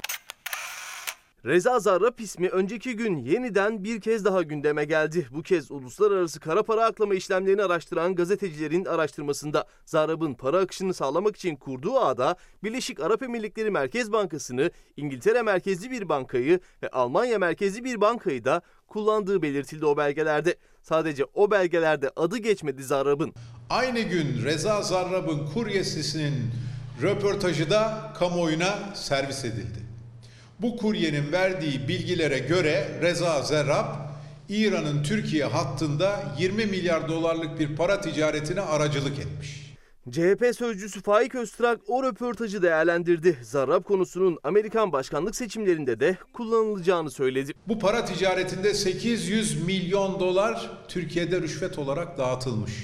Bunlar kuryenin iddiaları. Anlaşılan Amerika Birleşik Devletleri başkanlık seçimlerinde de bu mesele kullanılacaktır. Bu ticareti sadece sadece ben yapmadım ki. Ve işte bu olay önemli. Zafer Söken bu konuyu haberleştirdi, takip ediyor. Günün önemli konularından biri siyasette çok konuşulacağını tahmin ediyorum. Milli Gazete Saadet'ten 21 maddelik eğitim manifestosu evlatlarımız sınava değil hayata hazırlanmalı. Saadet Partisi lideri Karamollaoğlu, partisinin hazırladığı geniş kapsamlı eğitim manifestosunu kamuoyuna açıkladı. Eğitimde yaşanan problemleri 11 maddeyle sıralayan Karamollaoğlu, problemlerin çözümüne ilişkin 21 maddelik manifesto açıkladı diyor. Gençliğin önemine dikkat çeken ve Türkiye'nin genç nüfus açısından sahip olduğu cevherin iyi işlenmesi gerektiğini ifade eden Karamollaoğlu, evlatlarımız sınava değil hayata hazırlanmalı dedi. Zaten efendim Adalet ve Kalkınma Partisi bence bana kızıyorlar ama hani sağlıktaki yaptıklarından günü ve yeri geldikçe bahsediyoruz. Ama en kötü oldukları alan ne kadar kızarlarsa kızsınlar bu benim kanaatim. Benim etrafımda tanıdıklarım var, yeğenlerim, akrabalarım, insanlarla iç içeyim, halkımla iç içeyim. En kötü oldukları yer eğitim. Başta bak, bak bunu net olarak söylüyorum. Yani eğitim işini Adalet ve Kalkınma Partisi kesinlikle başaramadı. Ama şimdi Doğu Akdeniz'i az evvel sizlere aktarmıştım. Sabah gazetesinde güçlü Türkiye telaşlandırıyor dedi. Bunu ilk kuşakta haber olarak sizlere sunmuştum efendim. Ve demiştim ki Cumhurbaşkanı dün yaptığı açıklamalardan manşetler seçtik. Onlardan birine daha gidiyoruz. Şimdi hangisine gidiyoruz? Koronaya karşı alınan tedbirler kapsamında dün Bakanlar Kurulu'ndan sonra Adalet ve Kalkınma Partisi lideri ve Cumhurbaşkanı Erdoğan'ın açıklamaları. Maske ve mekan denetimlerinde uygulanan cezaların bazı kamu kurumlarında yapacak işlemler öncesi ödenmiş olması mecburi hale getirilecektir. İl Hıfzı Sağ Kurulları gerektiğinde özel tedbirler alıp bunları kararlılıkla uygulayabilecektir. Kafe ve restoranların denetimi sıklaştırılacaktır. İzolasyonda olan kişilerin kurallara uyup uymadıkları daha yakından takip edilecektir. İl bazında 65 yaş üstü vatandaşlarımızın ulaşım saatlerinde sınırlama yapılabilecektir. Emeklilikte yaşa takılanlar ki ben de emeklilikte yaşa takılanım biliyorsunuz. 95 Eylül'den itibaren çalışıyorum. Aralıksız hep çalıştım ve fikir işçisi olarak yıpranma hakkım da var. Ama EYT mağduru olduğumun da altını çizmek isterim. Bir izleyenimden gelen mesaj İsmail Bey sesimizi bir tek siz duyurabilirsiniz. Biz 2019-2020 döneminde okullarda güvenlik personeli olarak çalıştık. İşkur'un TYP programında ama 3 ay ve 24 ay kuralı var. Yani 24 ay bu programda çalışınca bir daha çalışamıyorsunuz veya iki dönem arasında 3 ay ara vermek zorundasınız. Bu sene alımlar erken başladığı için başvuru yapamadık. Bu kurala takıldık. Biz kadro istemiyoruz. Sadece karnımızı doyurmak ve işimize dönmek istiyoruz. Süreklilik istiyoruz. Devlet bize sahip çıksın diyor bakın. Bu da işte bizim duyurduğumuz hususlardan biri. Financial Times gazetesi küresel sisteme baktığımız zaman piyasalarda meydana gelen kaygılar, korkular. Neden korkuyorlar? İkinci bir Covid-19 salgınından, dalgasından bir daha pik yapacak olmasından korkuyorlar. Neden? Mesela bakın kaygılar büyüyormuş. Neden büyüyor? Çünkü yeni yeni kararlar alınıyor. Kısıtlamalarla ilgili yeni kararların alınması başta seyahat olmak üzere pek çok sektörü de etkiliyor ve işte şimdi de Beyza Gözeyik tarafından hazırlanan dünyanın koronayla imtihanı. İngiliz danışman Doktor Patrick Wallace endişeleri artıran bir açıklama yaptı. Durum böyle giderse İngiltere'de Ekim ayında günlük koronavirüs vakaları 50 bine tırmanabilir. Hollanda'da ilk defa günlük vakalar 2000'i geçti. Amerika Birleşik Devletleri'nin New York eyaletinde anaokullar açıldı. Çocuklar haftada 3 günden fazla okula gitmeyecek. Koronavirüsün özellikle ikinci dalga rüzgarı dünyayı çok sert sarsıyor. Dünya genelinde vaka sayıları 32 milyona doğru ilerliyor. Can kayıpları 970 bine tırmandı. Özellikle Avrupa'da gidişat çok kötü. Salgını bitirdiğini düşünen her ülke ikinci dalgayla kasıp kavruluyor. Fransa'da ve Almanya'da vakalar yeniden yükselişte. Hollanda'da ise ilk defa günlük vakalar 2000'in üzerine çıktı. Ülkede ticari işletmeler gece yarısı kapanacak. Eğlence ve toplantı gibi etkinlikler 50 kişiyle sınırlı olacak. İngiltere'de 24 saatte görülen vaka sayısı 4000'i geçti. Önce 6'dan fazla kişinin dışarıda toplanması yasaklandı. Ardından kuzey bölgelere akşam 10'da başlayıp sabaha kadar süren karantina uygulaması geldi. Ancak günlük vakalar düşmediği gibi bir de artışta. Tedbirlere ek olarak bar ve restoranların 22'de kapatılmasına karar verildi. İngiliz bilim insanı ve hükümet danışmanlarından Patrick Wallace bu şekilde gitmesi halinde İngiltere'de günlük vakaların 50 bine çıkacağını öngördü. Salgın önlem almayan sürü bağışıklığı diyerek virüsün kontrollü bulaşacağını iddia eden İngiltere Başbakanı Boris Johnson, bugün ardı ardına aldığı önlemlerle salgında en sıkı tedbirleri hayata geçiren Avrupa ülkesi oldu. Amerika Birleşik Devletleri'nde can kayıpları 200 bini aştı. İstatistiklere göre dünya üzerinde her 5 ölümden biri Amerika'da yaşanıyor. Salgının başında büyük darbe alan New York eyaletinde ise okullar açıldı. Sadece anaokulların açıldığı eyalette ilk ve ortaokullarda 29 Eylül'de ders başı yapacak. Vaka sayısının 5,5 milyonu geçtiği Hindistan'da dünyanın 7 harikasından biri olan Taç Mahal açıldı. Turizmin en önemli simgesini günde 5000'den fazla insanın ziyaret etmesi bekleniyor. Taç Mahal'e biletlerse sadece internet üzerinden alınabiliyor. Şimdi bir arkadaşım SMA hastaları ile ilgili bir talepte bulunuyor. EYT'liler gibi bizim de sesimizi duyurun diyor. Bir başka arkadaşım Mustafa Bey, Süleyman Soylu ve tartışmalardan bahsediyor. AYM geçen haftaki tartışmalardı. Ama danışmanım dün bir soru sordu. Onu sizlere soracağım da. Önce bakın polisimizin hakkını savunuyoruz ya. Bakın. Halis Kahraman. 3 emekli polis polislere yıllardır vaat edilen 3600 ek gösterge talebini kamuoyuna duyurmak amacıyla 27 Eylül günü Antalya'dan Ankara'ya 544 kilometre yürüyecekler. Çünkü onlara verilmiş sözler var. 3600 ek sözler. Şimdi Mustafa Bey'in sorusu şöyle. Dün gündem çalışırken danışmanım da sordu. Sana bir soru soracağım dedi. Evet. Sayın Bahçeli dedi. Evet. Türk Tabipleri Birliği ile ilgili bir açıklama yaptı. Peki hükümetten bir açıklama geldi mi? İktidardan gelmedi. Süleyman Soylu ile ilgili bir tartışma gündeme geldi. Anayasa Mahkemesi hükümetten de geldi mi? Bunu düşünmelisin dedi. Bunu düşünüyorum şimdi. Hatta bugün bir haber kaynağımla da bu konuyu konuşmak istiyorum. Çünkü ne olup bittiğini anlamaya çalışıyorum. Ne olup bittiğini anlamak için de ne yapacağız? Ankara'daki haber kaynaklarımızda konuşmamız gerekiyor. Sırada bir ekonomi haberi var. Arkadaşlar onu hazırlar mısınız Zeray? İktidarın her şey yolunda açıklamalarına karşın dolar 7.62'yi aştı. Döviz tutulamıyor. Bunu kim söylüyor? Cumhuriyet Gazetesi söylüyor ama piyasalara gittiğiniz zaman sizler de bunu görüyor olmalısınız. Yerel gazetelere şöyle bakalım. Elazığ Fırat. Elazığ sahipsiz ve talihsiz bırakanları Allah'a ve Elazığlılara havale ediyorum. Vekil Erol, Gürsel Erol, hak sahiplerinin hakkının gasp edildiğini iddia etti. Bu sözler de Fırat gazetesinin manşetinde. Kütahya'ya geçiyorum. Memleketim Express. Covid-19 yoğun bakım servisinde koronavirüsle savaştalar. Sağlık çalışanlarımıza kulak vermemiz gerekiyor. Gerçekten fedakarca görev yapıyorlar efendim. Bir sonraki manşet. Pardon bir dakika bir dakika geri dönebilir misiniz? Tonun da dikkatimi çekti. Sür manşete bir gidelim. Odalar ve Borsalar Birliği Kütahya Kadın Girişimciler İcra Kurulu projeleriyle Türkiye gündemine oturdu diyor ve burada Semra Sarıışık, Toz Araydın ve Sema Güral Sürmen'in sözleri de var efendim. Onun da altını çizelim.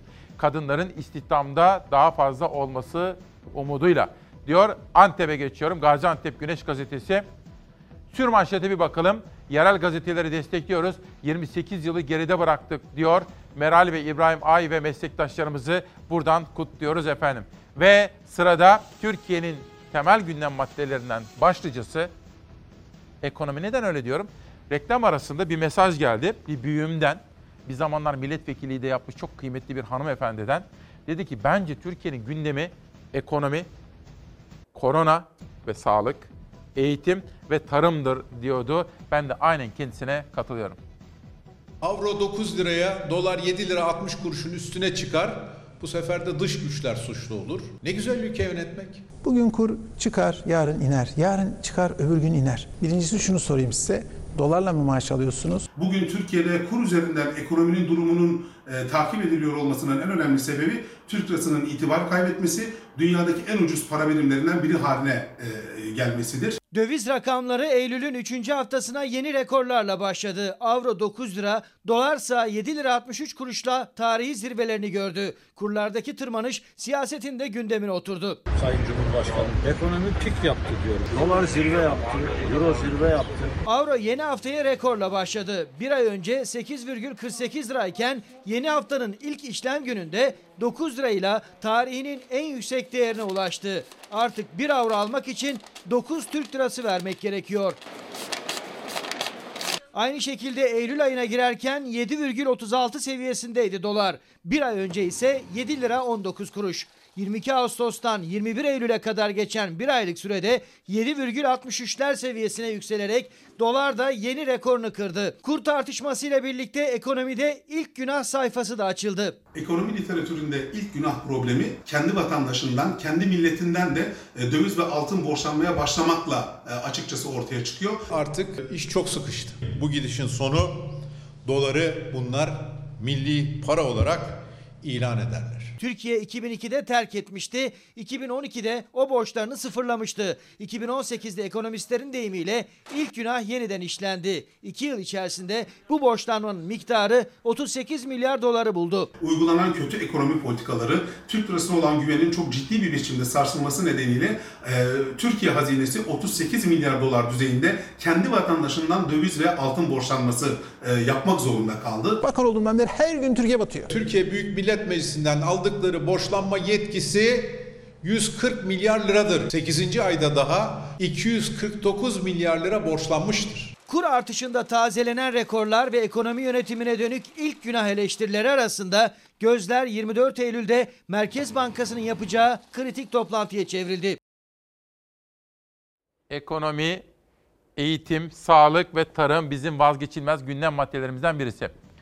Türk Tabipleri Birliği Başkanı Sinan Adıyaman şu anda Ankara stüdyomuzda İsmail Küçükkaya ile Demokrasi Meydanı'nın konuğu. Hemen dönelim Ankara stüdyomuza, başkente bir bakalım.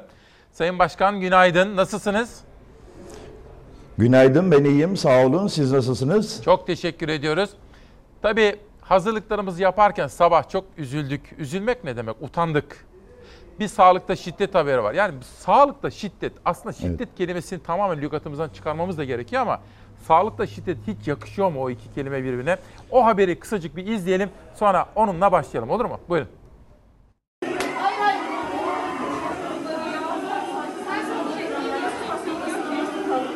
Hasta taşımaya yarayan sedyeler birer kalkan oldu. Saldırgan hasta yakınlarından canlarını korumaya çalışan sağlık çalışanları acil serviste bir bölüme kendilerini kapatarak barikat kurdu. Keçiören Eğitim ve Araştırma Hastanesi acil servisinde çok sayıda kişi ateşli silahla yaralanan, müdahalelere rağmen kurtarılamayan yakınlarını kuralları zorlayarak görmeye çalıştı. Arkadaşlarımız şiddet olasılığına karşı kapıyı kapalı tuttu. Şiddetin ihtimali bile olmamalı. Devlet geçit vermeyecek. Sağlık Bakanı Fahrettin Koca yaptığı sosyal medya paylaşımıyla şiddetin ihtimali bile olmamalı diyerek tepki gösterdi duruma. Üzerlerinde koronavirüse yakalanmamak için giydikleri kat kat koruyucu ekipman, elleri içeri girmeye çalışan hasta yakınlarını engellemek için kapıda. Burası Keçiören Eğitim ve Araştırma Hastanesi'nin acil servisi. Dehşete düşüren görüntülerde vatandaşı hayatta tutmak için canını ortaya koyan sağlıkçılar bu kez kendi canlarını korumak için mücadele ediyor. Ankara'nın Keçiören ilçesinde bir berberde çıkan silahlı kavgada ağır yaralanan ve hastanede hayatını kaybeden bir kişinin yakınları acil servisi basarak sağlık çalışanlarına saldırmak istedi. Sağlıkçıların kendini korumaya çalışırkenki görüntülerini yine bir sağlıkçı kaydetti.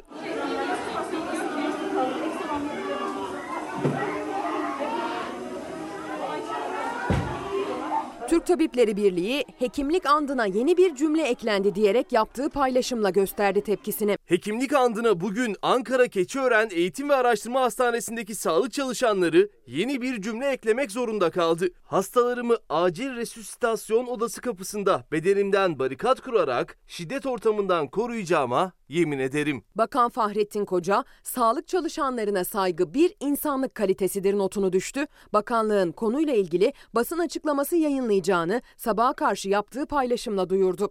Yıllardır kanayan bir yara olarak sık sık gündeme gelen sağlıkçıya yönelik şiddet, bu kez bedeniyle barikat kurarak kendini korumaya çalışan kadın sağlık çalışanlarının mücadele görüntüleriyle gündeme geldi.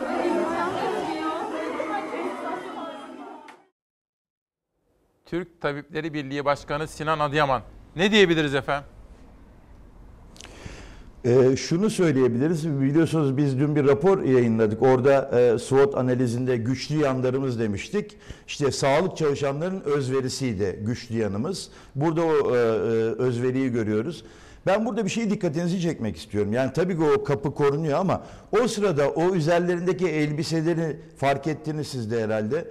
İnanın bu e, kapalı ortamda, sıcak havada, acil servis gibi yoğun bir ortamda o giysilerle çalışmak o kadar zordur ki.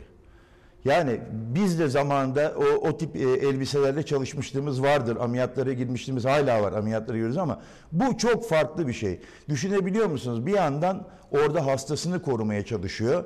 Kendi canını düşünmüyor esasında. Oraya bir ateş açılır, bir şey olur. O kapı çünkü çelik kapı falan değil. Yani bu bir tek bakın size söyle söyleyeyim. Yani Türkiye gibi ülkelerde olur. Yani bu sağlık hep diyoruz ya sağlıkta özelleşme var ama hani bu birinci dalganın ilk da birinci e, dalganın ilk pikinin bastırılmasında en önemli faktör sağlık sistemi değil. Sağlık çalışanlarının özverili bir şekilde kamucu bir ruhla çalışması işte burada onu gördük. E, biz Yıllarca bu sağlıklı şiddeti önleme yasa tasarısının çıkması için mücadele ettik. Sonunda tam istediğimiz gibi olmasa da bir tasarı çıkmıştı ama burada da görülüyor ki bu yetersiz. Bu yetersiz. Çünkü biliyorsunuz Ayvalık'ta da annesine e, zatürre aşısı bulamadığı için bir hasta yakını üç hemşiremize saldırdı. Bir tane hasta yakınını bıçakladı. Gerçi sonra serbest de bırakıldı ama demek ki e, fiiliyatta bir takım eksiklikler var. E, uygulamada bir takım eksiklikler var. Bir an önce bunların düzeltilmesi gerekiyor. Burada da gene ben Sağlık Bakanlığı'na göreve davet ediyorum. Peki çok teşekkür ediyorum. Az evvel siz de ifade ettiniz Sayın Başkan ve özellikle Türk Tabipleri Birliği'nin Covid-19 başladığı günden itibaren bu zamana kadar geçen devreye ilişkin sizin hazırlamış olduğunuz bir rapor. O raporun haberi hazır mı arkadaşlar? Haberi bir izleyelim. Sinan Adıyaman'dan yorum alacağız. Bu süreç e, ölümcül çok daha etkisi olabileceğini biliyoruz. Bu yüzden fırtına kapıda demeye çalışıyoruz. Koronavirüste vaka ve can kaybında yaşanan artış yeniden tırmanışa geçerken Türk Tabipleri Birliği çarpıcı bir uyarı yaptı. Acil sağlık hizmetlerinin yetersiz kalabileceği tespitiyle fırtına kapıda dedi. Koronanın 6 aylık seyrinde önemli tespitlere yer verildi. Türkiye'de artık bu salgının neredeyse ağırlıklı olarak bir sınıfsal özellik göstermesinden de yola çıkarak kamu özel sektör ayrımı olmaksızın en az iki hafta sürecek bir kapanma gündeme gelebilir. 6 Eylül itibariyle en çok Covid görülen ilçeler, mahalleler orta ve orta altı sosyoekonomik seviyeye konuma işaret eden mahalleler. Kadıköy'deki Covid-19 HES haritası, bu da Kadıköy'ün yaş ve raiç bedel haritası. Yani ne kadar üst sosyoekonomik seviyeye sahipseniz Covid-19 o kadar az Halbuki yukarıya Fikirtepe'ye doğru çıktıkça COVID-19 ciddi düzeyde sizin için bir risk faktörü.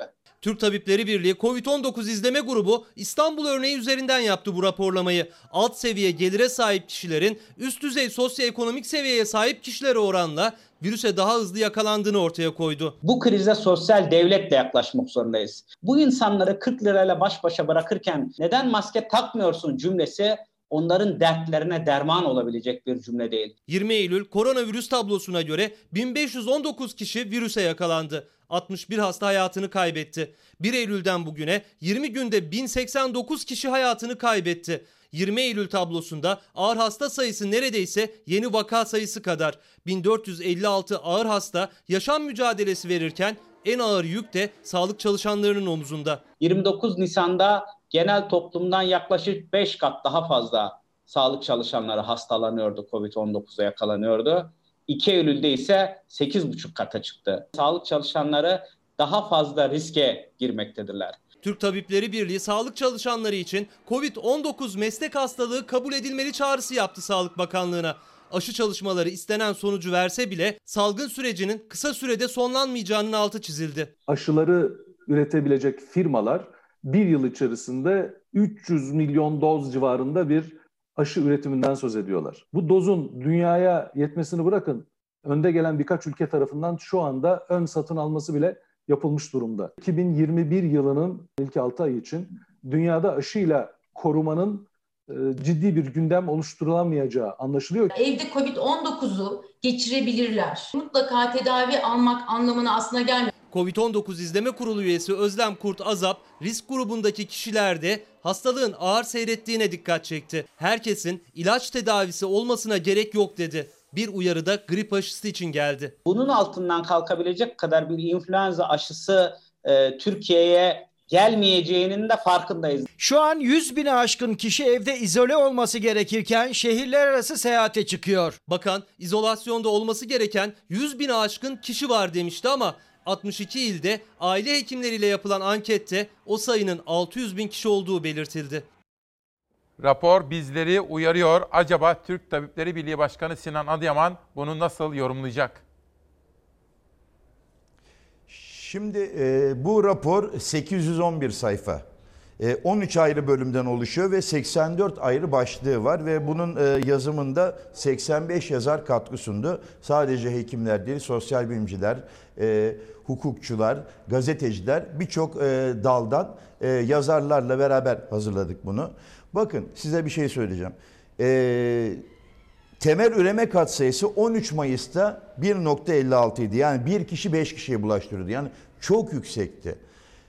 Ama 13 Mayıs'ta temel üreme katsayısı 1.56 iken 11 Mayıs'ta biliyorsunuz Türkiye'de alışveriş merkezleri açıldı, kuaförler açıldı.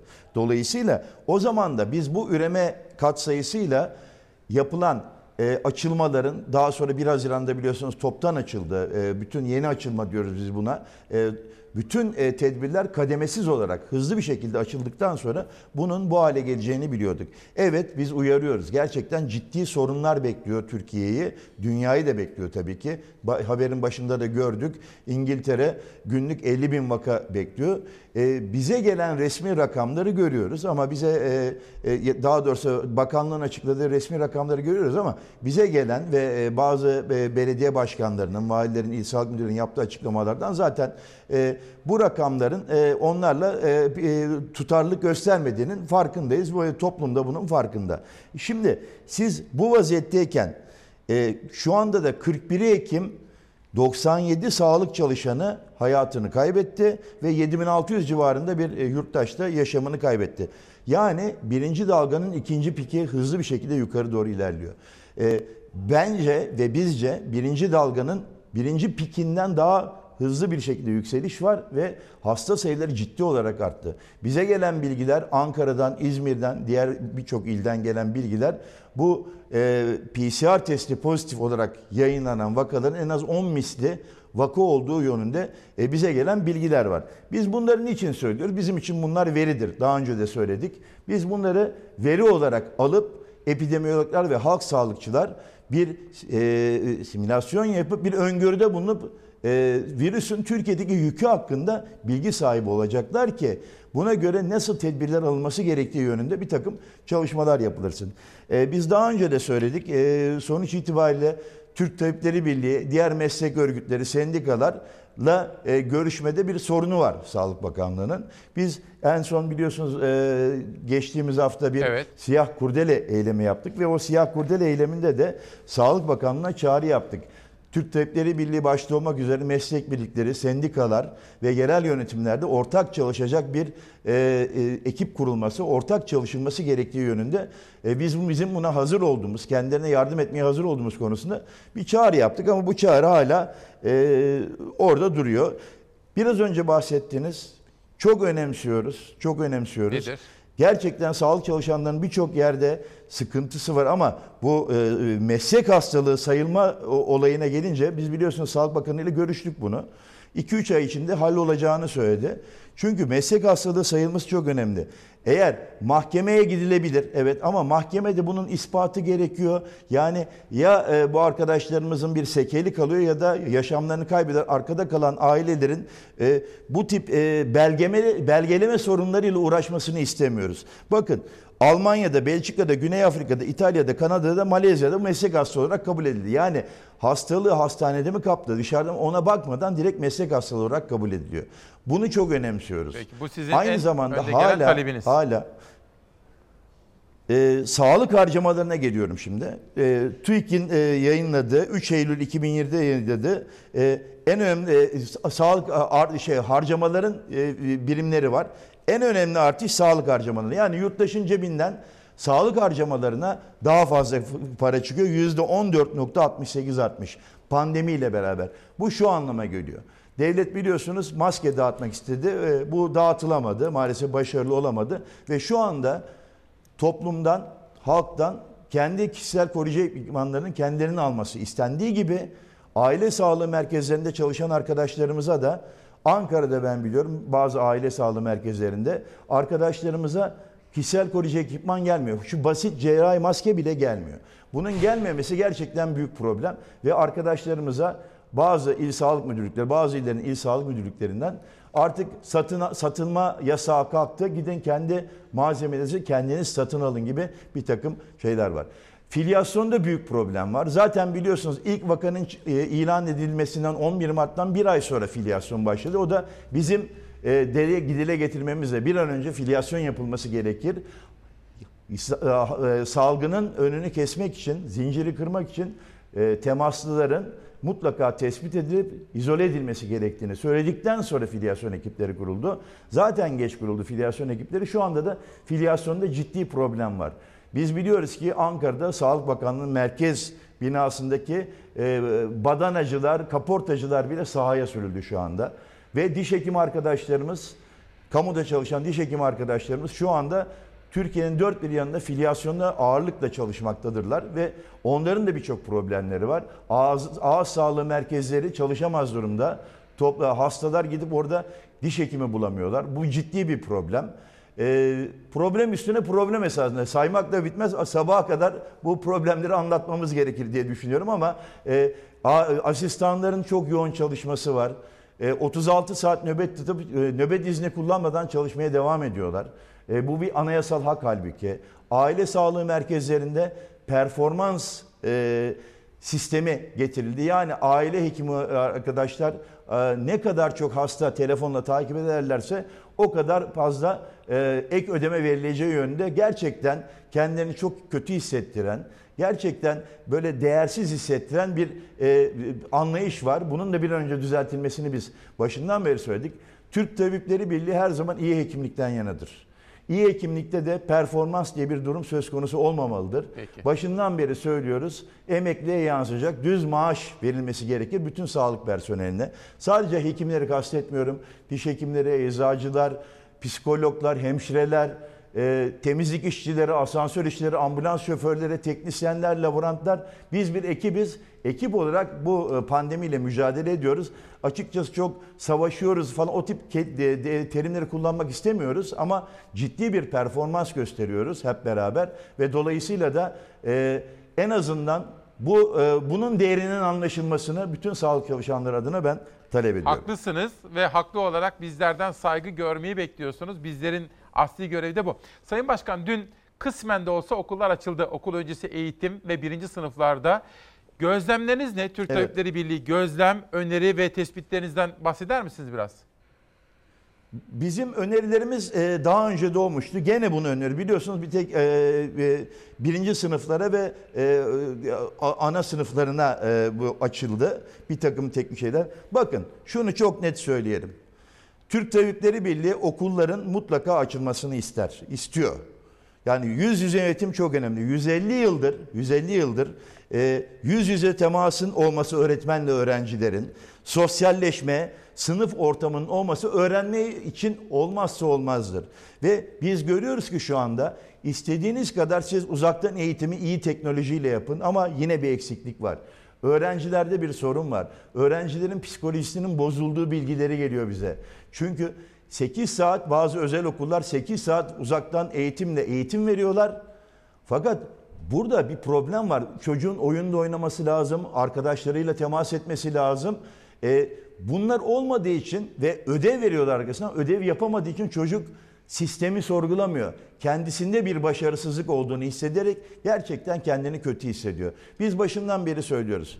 Türk Tabip- e, Sağlık Mes- Sağlık Bakanlığı, Milli Bakanlığı, Türk Tabipleri Birliği, Sağlık Meslek Birlikleri tabii ki, sendikalar ve en önemlisi okulların olmazsa olmazı hekim, sosyal hizmet uzmanı, psikolog, hemşire ve tabii ki bu okulların yapılmasına e, sağlayacak olan inşaat mühendisleri, ısı mühendisleri e, gibi mühendisliklerin de bir araya gelerek nasıl bir ortamda bu çocuklara yüz yüze eğitim verilir bunun kriterlerini koyması lazım.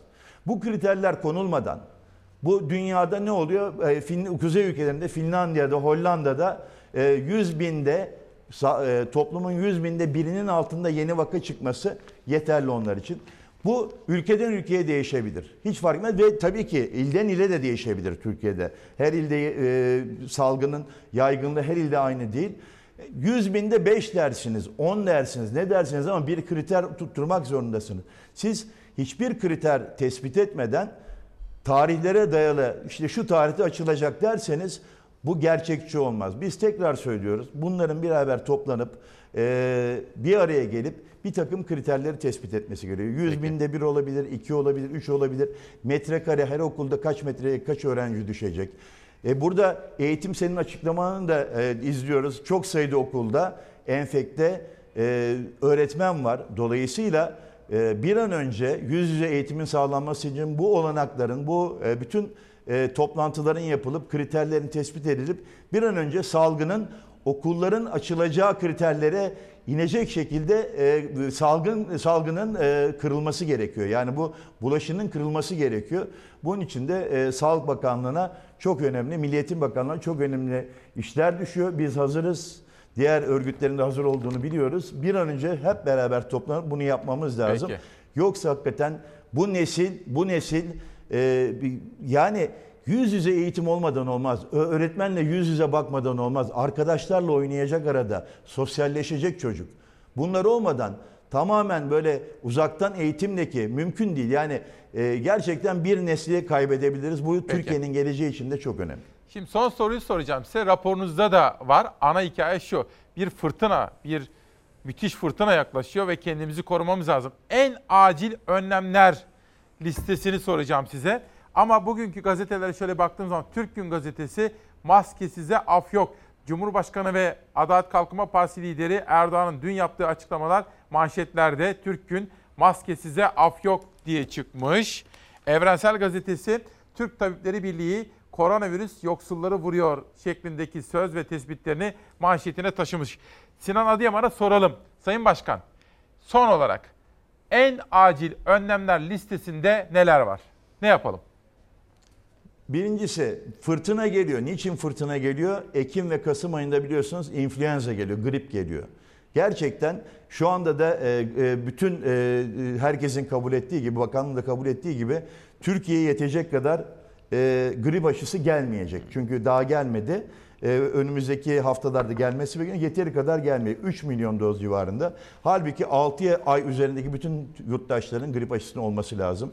Bunu çok net söylüyoruz ama özellikle gebelerin, 5 yaş altı çocukların, e, kronik obstrüktif akciğer hastalığı olanların, diyabetiklerin, 65 yaş üstünün ve tabii ki e, sağlık çalışanlarının bu aşıları olması gerekiyor. Bunları bir araya getirip hesapladığın zaman 20 milyonu falan buluyor zaten. Sadece 65 yaş üstü 9 milyon civarında yurttaşımız var.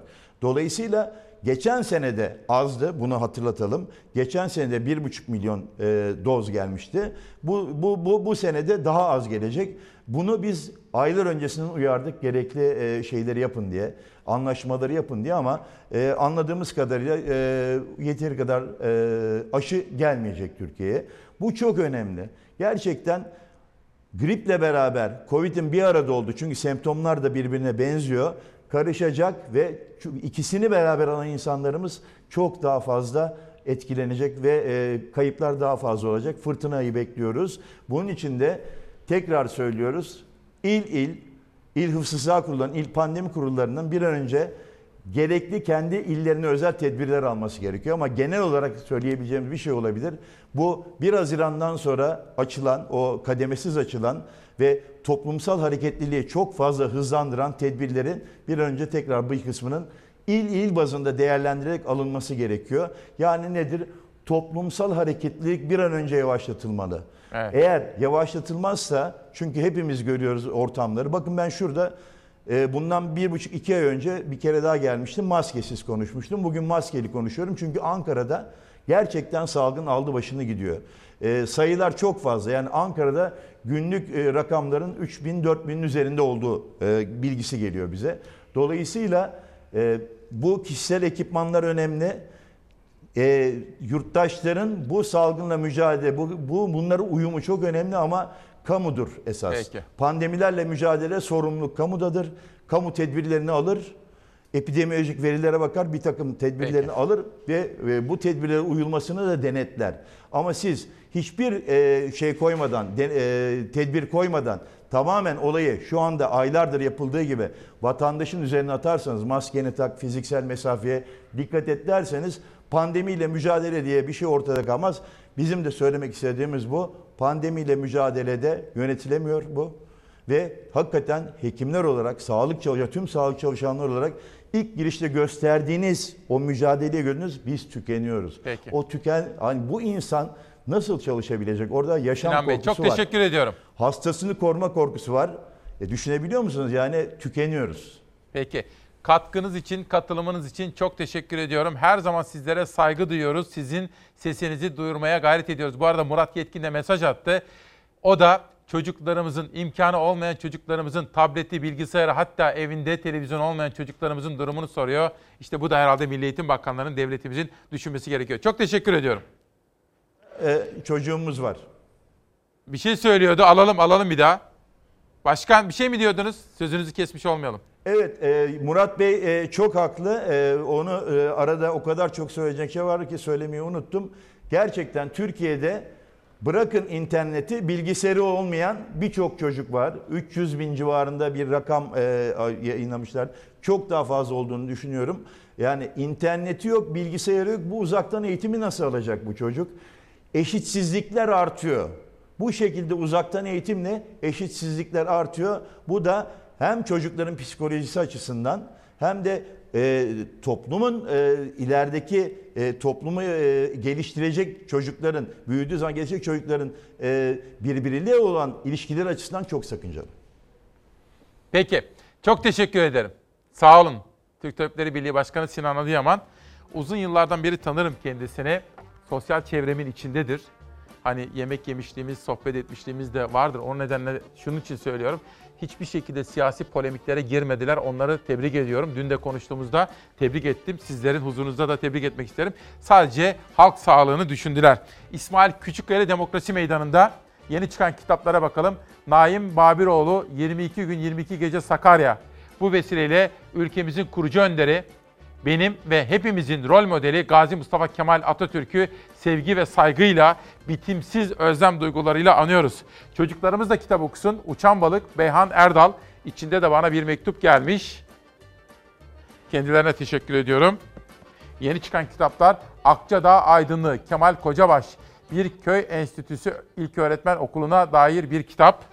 Ve sizin hikayeniz Çalar Saat, İsmail Küçükkaya, Fikri Hür, Vicdanı Hür. Bunun içinde işte bana sorduğunuz sorular. Fatih Portakal neden ayrıldı kendimce. kendi görüşüme göre veya o moderasyonda neler oldu gibi sorunları, sizlerden gelen yorumları, soruları yanıtlamaya çalıştım efendim. Ve bir Atilla İlhan şiiri. Sonra eğitimle ilgili özel bir konum var. Turgay Polat geliyor. Elimden gelen bu. Elimden gelen bu. Ben iki kişiyim. Çoğalmak neyse ne, azalmak zor. Birisi seni her an bırakıp gittiğim, öbürü kan gibi tutulmuş seviyor.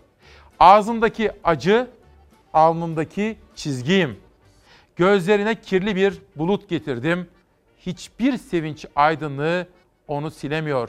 Elimden gelen bu. Günaydın. Bir kez daha hoş geldiniz. 22 Eylül 2020 Salı sabahında diyoruz ki İsmail Küçükkaya ile Hakikat Yolculuğuna, Demokrasi Meydanı'na hoş geldiniz. Daha bitmedi. Söylenecek sözlerimiz daha bitmedi. En güzel söz henüz söylemediğimizdir efendim. Ve biliriz ki her sabah çok güzel ve özel bir masaldır. Şayet iyi anlatılırsa diyoruz. Şu andan itibaren Savaş Yıldız kardeşim yönetmen koltuğuna ve eğitimci Turgay Polat yayınımıza gelecek. Her birinizin çoluğu çocuğu ve ülkenizin geleceği konusunda Turgay Polat'la sohbet edeceğiz. Ama önce dünyanın da ülkemizin de karşı karşıya kaldığı en büyük salgınlardan birisi Covid'le mücadelede günlük bir rapor.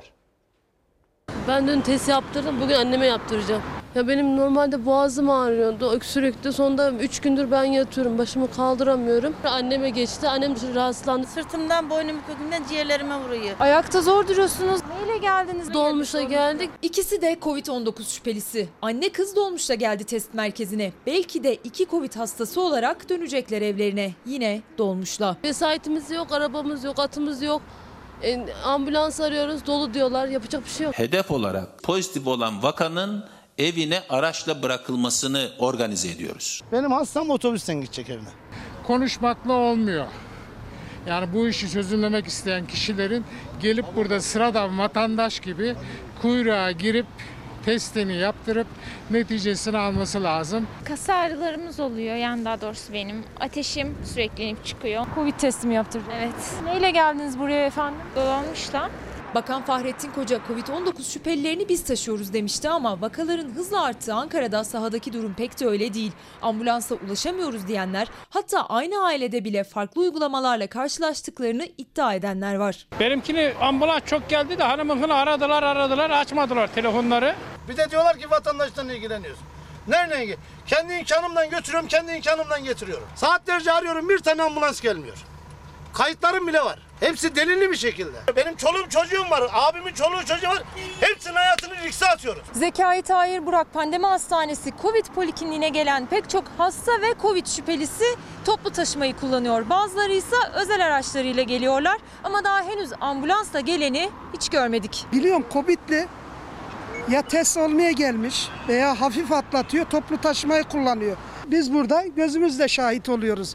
Hastaneden 100 kişi geliyor teste 100 kişiden atıyorum 20'si taksi kullanıyor 50'si kendi aracına biniyor 25'i de toplu taşımaya biniyor. Pekala bu toplu taşımadakiler o sağlıklı vatandaş e, hastalık kapma, virüsü kapma olasılığı yüzde kaç sizde? Ankara hastaneler bölgesinde taksicilik yapan Nadir Ertürk son dönemde müşterilerinin çoğu ya korona hastası ya da şüphelisi. O yüzden salgının nabzını en iyi tutanlardan. İmkanı olmayanları da düşünerek bir öneri sundu bakanlığa. Covid-19 hastası ya da şüphelileri servisle taşınsın dedi. Kesinlikle hastanelerin önüne bunlara toplu taşıma aracı devlet koyması lazım. Belediyenin ego otobüsleri mi olur? Bir çözümünü bulması lazım. Bunun Ankara Büyükşehir Belediye Başkanı Mansur Yavaş, Sağlık Bakanı'na karantinadaki COVID-19 hastalarının bilgileri belediye ile paylaşılırsa toplu ulaşımda kontrol edebiliriz çağrısı yapmıştı. Bakan da talep edilirse bilgiler kurumlara açık demişti. Şimdi gözler belediye ile bakanlık arasındaki bu işbirliğinde ve sınav gibi zorunlu durumlarda karantinadakilerin nasıl taşınacağı ile ilgili uygulamada. ÖSYM aradı ben başta. Ondan sonra e, korona koordinasyon birimini aradım. İlçe il, il sağlığa bağlı. Daha sonra ilçe sağlığı aradım. İlçe emniyeti aradım. Ee, sonra da il emniyeti aradım. Hepsi aynı şeyi söyledi. Kendi imkanlarınızla çıkın dedi. Çıkın. Hükümetle belediyelerin işbirliği yapması şart. O belediye, o partiden, bu belediye, bu partiden ayrımı gözetmeksizin ülkeyi yöneten iktidar ve şehirleri yöneten belediyelerin belediye başkanlarıyla işbirliği yapması şart. Elimde Sözcü gazetesi var. Cumhuriyet'te de vardı. Günün en önemli olayıdır. Yeni uyananlar için söyleyeyim. Hayırsever Zarrab'ın kara para pozu. Milyarlarca dolarlık para trafiği ve fotoğrafı ortaya çıktı. Amerika'da itirafçı olan Zarrab'ın kuryesi kirli ilişkileri anlattı. Zarrab'ın transfer ettiği altın ve nakit için %8 komisyon aldığını, bunun yarısının siyasilere gittiğini öne sürdü. İşte bu konu bugün çok konuşulacaktır diye tahmin ediyorum. Washington Ankara hattında da çok tartışılacaktır diyorum. İsmail Küçükkaya'ya gelen kitaplar Profesör Doktor Cemal Yükselen'den sürdürülebilirlik. Sürdürülebilir olması değil mi önemli olan? Sevme zaten beceremiyorsun diyor Selma Demirel. Sevmek de aslında bir gönül işidir. Tabii ki gönül işidir ama bir beceri işidir de. Çünkü zaman harcayacaksın, emek harcayacaksın, kafa yoracaksın diyorum. İşte çiftçinin güçlü sesi tanık. Bu kez Mersin'deyim. Çiftçinin toz isyanı. Taş ocağı yüzünden tonlarca üzüm, yüzlerce ağaç nefes alamıyor. Bu Tayfun Tuna'nın haberi. Mersin'in Tarsus ilçesi Sucular Mahallesi'nde yıllardır faaliyette olan taş ocağından çıkan toz bulutlarının bölgede yapılan tarımı olumsuz yönde etkilediği iddia ediliyor. Bölgede çiftçilik yaparak geçimini sağlayan Murat Çolak, arazisine ektiği 14 dönüm üzüm ve 150 kök zeytin ağacından verim alamadığını ve bunun nedeninin ise faaliyette olan taş ocağından çıkan toz nedeniyle kaynaklandığını iddia etti. Bu arada dün Mersin'den bir tanıdığımla Başak Gürsoy'la konuştum. Kadınlar adına, kadın girişimciler, kadın üreticiler adına bir projesi var. Ama şimdi detaya girmeyeceğim. Başak Gürsoy'la konuşup detaylarını proje hayata geçtikçe sizlere anlatacağım. Çünkü kadınları destekliyoruz diyor ve bir sonraki gazeteye geçiyorum. Mersin'den Ege'ye, İzmir'e geldim. Batıyoruz, bizi duyun artık. Salgın sürecinde sesi duyulmayan sektörlerden birisi de kırtasiyeciler. Kırtasiye esnafının başkanı Demir, ötelenmiş kredi ödemelerin bile vakti geldi dedi ve kendisiyle Rana Beyza Öztürk konuşmuş ve manşete taşımış efendim. Ve konuğum geldi Turgay Polat eğitimi konuşmak istiyorum. Ülkenin geleceğini çocuklarımız, torunlarımız bağlamında kendisini huzurlarınıza davet ederken bir hanımefendinin sesini işitmenizi rica edeceğim.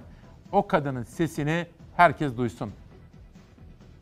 Bizim sorunumuz ne olacak böyle onlar da taksalar ya maske. Hiç bu hastalık gitmiyor. Ben bakıp kaç tane takıyorum böyle. Artık söyleyeceği tek kelime kalmadı. Öfkesini, kırgınlığını gözyaşları anlattı. 72 yaşında dışarı çıkmak zorunda kaldı ve koronadan korunmak için 3 maske taktı. Ama maske takmayanları, onun ve milyonların sağlığını hiçe sayanları görünce gözyaşlarına boğuldu. Allah daha yeni iki saniye çıkardı. Üç tane maske takıyorum. Ya onlar hastalığı yayıyor böyle bizim canımız yok mu? Yok mu bizim canımız? İstanbul Tuzla'da kaydedildi bu görüntü. Polis maske mesafe denetimi yapıyordu. Ve yine sokaklar koronanın tehlikesini anlamayanlarla, pişkinlikle maskesiz gezenlerle doluydu. Polisin uyarısı bile bazılarının umrunda olmadı. O zaman dondurma niye satıyorlar? Kapatsınlar o zaman. E, unuttum. Şimdi çay, çay içtim daha yani. Vatandaşın sağlığını da tehlikeye atıyorsunuz. Doğrudur abi. Hem de İşte bu tablo 72 yaşındaki bir kadını isyan ettirdi. Kendisi üst üste 3 kat maskeyle dışarıdayken hiç maske takmayanlara seslendi. Bizim sorunumuz ne olacak böyle onlar da taksalar ya maske. Hiç bu hastalık gitmiyor. O sesi duymamız gerekiyor. Yürekten gelen bir ses. Efendim benim itimat ettiklerime sizin de itimat ettiğinizi biliyorum. Uzun yıllardır tanıdığım, geçmişte beraber bir gazetede de çalıştığımız Turgay Polat eğitimci. Hocam hoş geldin. Hoş bulduk İsmail Nasılsın, iyi misin? Teşekkür ederim, iyiyim. Siz nasılsınız? Çok teşekkür. Hocam herkes bana soruyor. Ben de sana sorayım. Okul öncesi çocuklarımızı ve birinci sınıflarımızı bir, devlet okullarına gönderelim mi göndermeyelim mi? İki, özel okuldaysa %7 civarında özel okul öğrenci sayısı var. Özel okuldaysa yollayalım mı yollamayalım mı? Kesinlikle gönderelim. Gönderelim mi? Kesinlikle. Risk? Ee, risk şöyle, e, aslında okullar sokaktan daha güvenli. Bir kere bu kesin. Ee, eğer toplumda biz birçok şeyi kapalı tutsaydık, sokağa çıkma yasakları olsaydı, işte kafeteryalar kapansaydı, işte her tür sosyal ortamda önlemler almış olsaydık, okulun açılmaması da anlaşılabilir bir durum olurdu. Ama hem OECD'nin hem Dünya Sağlık Örgütü'nün söylediği gibi devletlerin şu aşamada pandemi sürecinde iki şeyi öncelemesi gerekiyor. Bir sağlık hizmetleri, iki eğitim hizmetleri. Ve şunu da iki soru sorarak başlamak istiyorum ben. Ee, çok net bir şekilde soracağım Milli Eğitim Bakanlığı'na. Bir, Dünyada şu anda özellikle Avrupa'da İspanya, İtalya, Amerika, Almanya, bütün Brezilya aklınıza gelecek bütün ülkeler açıkladıkları vaka sayısı bizden kat ve kat fazlayken ve okullar açıkken bizdeki vaka sayıları eğer doğruysa bu vaka sayılarıyla okullar açılır. Eğer vaka sayıları buysa. Ama bir kriter istiyorlar. Diyorlar ki Turgay diyorlar ki mesela Türk Tabipler Birliği Başkanı veya Eğitim Sen Başkanı veya uzmanlar, pedagoglar belli bir kriter olmalı. Bir vaka sayısı nüfusa oranladığın zaman o kritere ulaştığımız zaman okullar açılmalı. Biz buna uygun muyuz? Şimdi ben baktım dün e, R0 değeri birin altında olan yaklaşık 30 ilimiz var. Ben size bugün 4 tane model anlatacağım okullar nasıl açılır diye. Bir de e, ilçelere bakarsanız 270 ilçe var. Şimdi biz bir kere okulları açma konusunda Mart'tan bu yana yaklaşık 7 aylık 8 aylık dönemde bir projeksiyon yapmamışız. Görüntü bu. Yani projeksiyon yapsaydık Yani Milli Eğitim ne yaptı değil mi? biz bu 6-7 sürede ayda. evet biz bu sürede çok rahat okulları açardık. Birazdan sözümüz kalırsa ben size dört tane model anlatacağım. Dünyanın her tarafında olduğu gibi bu okullar açacağım. Ama öncelikle şunu düşünmemiz lazım. Bizim şu anda bu pandemi sürecinde, bu ekonomik dönem içerisinde erteleyeceğimiz en son şey eğitimdir. Eğer bunu erteleme konusunda bu kadar kolay yapabiliyorsak e, Dünya Bankası'nın çok güzel bir raporu var. Bundan 5 yıl sonra milli gelirimiz %11 düşecek demektir. Bir sene okulların kapalı kalması sonucunda. Biz bugünkü ekonomiyi düşünerek geleceğimizi şu anda geriye itiyoruz. Ve Ama bu doğru bir şey değil. ne yapacağız? Salgının patlamasıyla ilgili çok net. Bakın dünyanın birçok ülkesi, Amerika başta olmak üzere, Almanya, İtalya, bizim düne kadar İtalya'da hasta seçen bir ülkede bugün okullar açık ve bugünkü Sözcü Gazetesi'nde Yılmaz Özdil'in yazısında net anlatıyor. Önce Başbakanlığı gidiyor. Eğitim etelenemez ama önlem alacağız ama biraz anlatacağım size dört farklı modelle biz bu okulları açabiliriz. Bizim sıkıntımız şu oldu. Biz 10 Mart'ta okulları kapattığımızda Haziran'a kadar o süreci iyi götürdük. Peki Haziran'dan Ağustos'a biz ne yaptık? Ne yaptık? Ne yaptık? Milli Eğitim ne yaptı mesela? Dolayısıyla okullar açılabilir. Nasıl açılabilir? Bir, siz öncelikle şunu yaparsınız. Dersiniz ki ben Türkiye'nin her tarafında vaka sayılarını ve risk oranını aynı görmüyorum. O zaman her ile, her ilçeye hedefler koyarsınız. Yerel bazda açarsınız. Bakın bugün pandemi kurulları diye bir şey var il- illerde. Her şeye karar veriyor. Minibüse kaç kişi bineceğinize, maskenize, hastanelere bir tek eğitime karar veremiyor. Neden okulları biz bir şekilde il bazında hedefler tutan illere, ilçelere aç- açmıyoruz ki? Sinan Adıyaman, Türk Tabipleri Birliği Başkanı o da onu diyor. Diyor ki ya da dün TED Başkanı da onu Evet. söyledi. Enver Yücel Hoca'ya da sormuştum geçenlerde. Dedi ki her yerde genel bir toptancı bakışla karar vermek yerine il bazında inceleyelim. Bazı illerde açalım, bazı illerin ilçelerinde açalım ama durum eğer ciddiyse bazı yerlerde açmayalım dedi. Bu mu model? Tabii kesinlikle daha da doğru ilerisini söyleyeyim size. Bazı yerlerde hedef koyalım. İnsanlar o hedefi gerçekleştirsin, çocuklar okula gitsin. Bu eşitsizlik değildir. Bu tam tersine hakkaniyettir. Peki. Yani bu bir gün önemli. gazetesini rica edeceğim. Savaş'tan. Savaş. Hocam gazeteleri de beraber okuyalım. Tabii ki. Şimdi bu eğitimin yüz yüzesi de uzağda sorunlu diyor. Yüz yüze eğitim kapsamında okul öncesi ve ilkokul birinci sınıf öğrencileri dün sınıflara girdi. Okul öncesi eğitimde ilk hafta bir gün 30'ar dakikalık 5 etkinlik saati uyum eğitim verilecek. Ya hocam bir şey soracağım. Bu açılma mı ya? Biz Bu okul açmadık. He. Bir simülasyon yapıyoruz şu anda. Küçük bir simülasyon. Yani tatbikat gibi bir şey. Tabii tabii böyle okul, aç Böyle okul okul açmadık yani biz. Onu bir kere kabul edelim. Biz dün okul falan açmadık. Okullar böyle açılmaz. Dünyanın birçok ülkesi okul açarken ciddi bir projeksiyonla kademe olarak hepsini açtı. Yani bu değil. Peki diğer sınıflar ne yapacak mesela? Hani Şimdi çok- 5. sınıf, 6. sınıf, bütün sınıflar. Şimdi çok ilginç bir garabetten bahsedeyim. Türkiye'de şu anda çok ilginç ilk kez duyacaksınız Nedir? bunu. Birçok ilde devlet okullarında hafta sonu kurslar yapılıyor. Ya dün duydum buna inanamadım Hafta ya. sonu kurslar yapıyor. Devlet okullarında bakın özel kurslardan bahsetmiyorum. Aynı binada devletin okulunda hafta sonu kurs yapılıyor. Hafta içi okul kapalı. Öğrenci aynı, bina aynı, öğretmen aynı, sıra aynı. Bu ne ben bunu, bu bunu ne çözemedim. perhiz, bu ne lahana turşusu O yüzden derler. eğer biz bugün kurslar açıksa, Sağlık Bakanlığı'na bağlı anaokulları bile açıksa ya da Aile Bakanlığı'na, okulların hafta sonu kursları açıksa biz o zaman oturup bir kendi kendimize toparlayalım. Bir şeyi yanlış yapıyoruz. Biz bu okulları çok rahat açabiliriz ama bir projeksiyon yapmadığımız için şu ana kadar e, sıkıntı yaşıyoruz. Turgay şimdi eşitlik istiyoruz. İşte senin de nasıl bir aile yapısından geldiğini falan biliyorum. Sen de benimkini biliyorsun. Eşitlik, Cumhuriyetimizin ruhu, eğitim felsefesi, Büyük Önder Atatürk, Hasan Ali Yüceller felsefesi. Fakat bir, yüz yüze eğitimde de eşitsizlikler var, fırsat eşitsizliği. Bir de şimdi uzaktan eğitimde daha da artmaya başladı. Bunu nasıl çözeceğiz? Şimdi iki eşitsizliği bir kere şöyle çok net çizmek lazım. Şu anda uzaktan eğitim noktasında ya da okulların açılmamasından en çok etkilenen grup dezavantajlı aile çocukları. Çünkü varlıklı aile çocukları özel ders aldırıyor, öğretmen buluyor, başka imkanlar yaratıyor. Teknik imkanları Ama yüksek. diğerinin hiçbir imkanı yok. Dolayısıyla bizim okul açılmasını istememizin tek sebebi aradaki makasın daha da büyümemesi. Dolayısıyla 1 milyon 400 bin bir rakama göre öğrencinin şu anda uzaktan eğitime erişimi yok. Peki 18 milyondan 1 milyon 400 bini çıkarırsanız siz o 1 milyon 400 bin imkanlarını arttırmak yerine 16 milyon 600 bine de yok diyorsunuz. Herkesi evde tutuyorsunuz. Bu eşitlik değildir. Bir şey soracağım. Yoklukta, yoklukta eşitlik olmaz İsmail Bey. Varlıkta eğer siz kalitede eşitlik yaratabiliyorsanız eşitliktir bu. Seni Sayın Erdoğan çağırsa, mesela diyelim bizi izliyor, çağırsa, Turgay Polat seni Milli Eğitim Bakanı yapıyorum. Ne yaparsın mesela bugün? Bugün için mi? Mesela evet. Şöyle yaparım. Ee, yılı 12 aya böldüm. Sınıfları 3'e bölerim. Her sınıftan 10'ar kişilik gruplar yaratırım. 30 kişi 10 kişi, 40 kişi 10 12 kişi ve yılı her ay bir ay okulda yüz yüze bir ay online şekilde Hmm. hem sınıfı seyreltirim hem çocuklar 4 ay yüz yüze 4 ay online eğitim alarak yılı tamamlarlar. Yapılmayacak hiçbir model yok ortada. Buna Bunu hiç istemiyorum. derslik sayımız, öğretmen sayımız Hepsi uygun yeterli. mu? Çünkü Uygun niye mu? bölüyorsunuz zaten? Hem okulu seyreltiyorsunuz hem yılın tamamını kullanıyorsunuz. Yazı da kullanacağız. Tabii tabii hepsini kullanacaksınız. Hem okulu seyrelteceksiniz. Düşünün ki 40 kişilik sınıf 12 kişiye inecek ya da 13 kişiye inecek. 30 kişilik sınıf 10 kişiye inecek. Çocuklar 4 ay yüz yüze alacak, 4 ay online alacak. Hibrit bir eğitimde ben bütün çocuklara eğitim alırım. Peki okullarda mesela özellikle devlet okullarında işte tuvaletler, fiziki koşullar, hijyen koşulları, temizlik malzemeleri eksikliklerimiz var. Efendim bunlarla ilgili zaten veliler her şeyi almaya yapmaya hazır zaten. Doğru bir şey ama değil devlet ama. yapacak bunu ya. ya her şeye hazır. Şu var insanlar çocuklar okula gitsin istiyor İsmail Bey. Zaten birçok okul bunu sağlayabiliyor. Mesele şu bizim okulları o kadar çok negatif yükledik ki sanki okullar açıldığı zaman toplumda bu pandemi patlayacak. Bugün açılan diğer yerlere bakın. Hangisinde biz bu önlemleri aldık? Hangisinde bu tür eleştirileri yaptık? Okullara öyle bir negatif yükledik ki okullar açıldığı zaman böyle bir şey yaşanmayacak. Almanya'da okullar açıldı. Bir ay sonra bir e, projeksiyon, bir araştırma yapıldı. Vaka sayılarının artmadığı görüldü. Dolayısıyla okullar güvenli ortamlardır. Ama sizin okullarla ilgili bu kadar büyük korku yüklemenize gerek yok. Bir sürü modelden bahsediyorum. Bakın üçüncüsü hiçbir şey yapamıyorsanız, Nedir? pandemiden çok korkuyorsanız bir okul bin kişi ise beşe bölersiniz.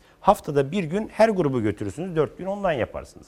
Bir şekilde çocuğu okulla tanıştırırsınız. Aslında bö- bölmek mümkün. tabii tabii hepsi mümkün. Kalabalığı Biz azaltıp- çocukları okuldan uzak tutuyoruz şu anda.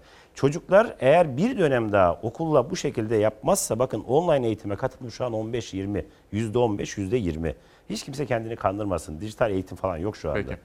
Bir haberimiz var. Önce Milliyet'te bugün bir haber gördüm. Aykut Yılmaz, maskeli birler okulda. Okullarda yüz yüze seyreltilmiş eğitim ilkokul birinci sınıflarda gelecek haftadan itibaren haftada iki gün olacak şekilde başladı. Haber hazır mı Savaş?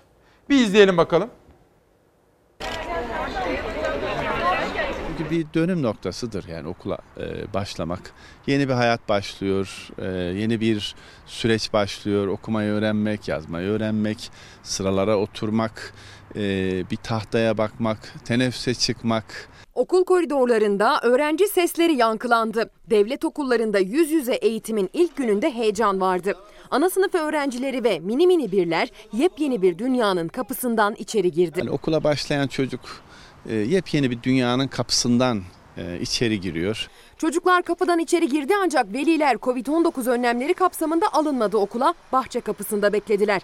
Okulun ilk günü bu hafta aynı zamanda son günü oldu. Devlet okulunda birinci sınıf ve ana sınıfa başlayan öğrencilere maske, mesafe ve temizlik uyarıları yapıldı. Öksürürken nasıl öksürüyorduk? Kolumuzu böyle böyle öksürelim hep birlikte. Ellerimi dezenfekte edelim.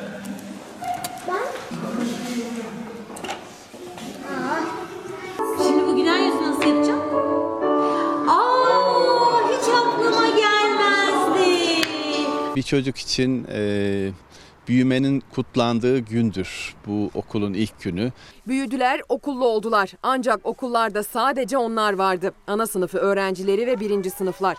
Bahçede yeni döneme uygun tasarlanmış oyunlar oynayan çocuklar arasında sosyal mesafe vardı. Milli Eğitim Bakanı Ziya Selçuk, Ankara'da bazı okulları ziyaret etti. Gönül isterdi ki 18 milyon öğrencimiz aynı anda hepsi birden okulların kapısından girsin. Temenni bütün çocukların bir an önce yüz yüze eğitime başlaması. Eğitim profesyonellerinin tavsiyesi ise kademeli olarak ve bölgesel kararlarla okulların açılması. Bütün okullar açılsın mı diyorsunuz? Kademeli olarak açılsın Ne diyoruz. demek? Anlatın. Şunu demek istiyorum. Örneğin A ilçesinde Simav'da Covid çok az. Tamam. Niye okulu açmıyoruz?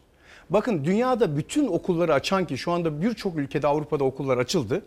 Önce restoranları açmadı. Önce başka yerleri açmadı. Sağlık ve eğitim dedi. Önce okulları açtı. Türkiye Eğitim Derneği Genel Başkanı Selçuk Pehlivanoğlu, İsmail Küçükkaya ile Çalar Saat'te dile getirdi. Çocukları okula göndermemek, onları evde ve güvenli tutmak anlamına gelmiyor dedi. Çocuklar şu anda nerede İsmail Bey? Çocukların hepsi evde mi kilitli? Çocuklar sokakta. Çocuklar metroda. Üniversite öğrencileri hibrit eğitimden uzak kalıyorlar ama üniversite öğrencileri dışarıda. Nereye gidiyorlar? Annesi babası e, bakıcı tutamayanlar neredeler?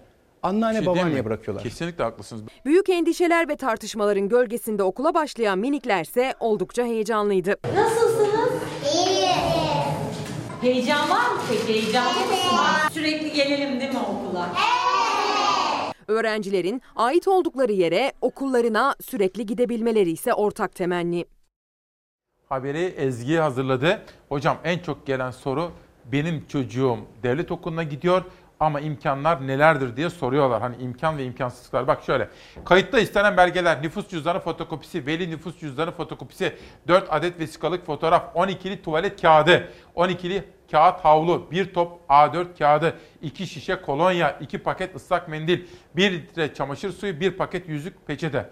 Hocam biz güçlü bir devlet değil miyiz? Bunları veliden istemeye hiç gerek yok. Harcayacağınız bugün çok küçük bir yere harcadığınız bütçeyle bütün çocuklarınızın okullarını hazır hale getirebilirsiniz. Eğitimin bizim için ne kadar hayat olduğunu bu devlet de hükümet de anlamak zorunda ve dolayısıyla paramız varsa ki vardır güçlü bir devletiz. Biz bunları velilerden istemek yerine okullarımızı hazır hale getirip çocuklarımızı güvenle gönderebiliriz. Dolayısıyla ben artık devletin eğitimi öncelemesi gerektiğini, bütçesi de buraya harcaması gerektiğini söyleyeyim. Peki. Bir önemli konumuz var, çok önemli. Türkiye'nin en zeki çocukları yatılı okullarda okur. Ve bu yatılı okullar bugün kapalı. Bunlar Galatasaray'dan İstanbul Lisesi'ne işte bir sürü şey, fen liselerine kadar bizim bunları falan hep düşünmemiz lazım. Türkiye'nin geleceği olan çocuklara bir sıkıntı yaşıyoruz. Bir diğeri daha önemli anaokulu ve ilkokul. Bakın bunların uzaktan öğretimle bu işi tamamlama şansımız yok. İlkokul 1'e başlayan bir çocuğu bu dönem okula gönderemezsek geçen sene başlayanı kaybı 3 sene İsmail Bey. 3 sene ve bu çocukları daha geri getiremeyiz. O dönemin geri telafisi çok zor. O yüzden bunlara çok dikkat etmemiz lazım. Ve üniversitelerde özellikle diyorum üniversite çok büyük insanlar. Bunlar her yerde bu çocuklar. Hibrit eğitimde de olsa mutlaka üniversiteler açılmalı. Artık bizim Bilmeyen olabilir. Hibrit eğitim ne demek? e, bir kısmı yüz yüze, bir kısmı online. Yani online bir kısmı yüz yüze çok rahat yapabilirsiniz. Yani çocuk okula da gelebilir, Bölelim diyorsun. Bölelim rahatlıktaki bu çok rahat yapabiliriz. Biz artık şunu öğrenmemiz lazım. Bizim devlet olarak önceliğimiz eğitim olmak zorunda. Biz bu eğitimi daha fazla geciktiremeyiz. Projeksiyonları yapalım. Bizlerden destek alabilirler. Biz oturup bunları kendilerine anlatabiliriz. Dünyanın birçok ülkesine baksınlar. Ee, çok çok önemli bir şey. Biz eğitimi muhakkak bir an önce normale çevirmemiz lazım. Bak aslında tık tık tık tık manşetleri verdin.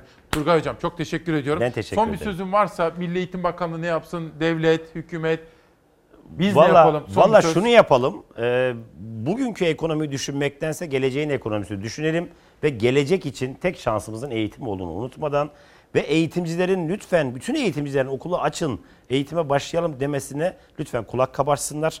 Ee, çünkü Ankara'dan bakıldığı gibi saha öyle değil. Ee, bu işi artık normale çevirelim eğitimi. Turgay Polat çok teşekkür Ben ediyorum. teşekkür ederim. Sağ ol var ol. Sağ ol. Bir iki kitap tanıtımı yapacağım. Bir saniye Tabii. seni uğurlamak Tabii istiyorum. ki.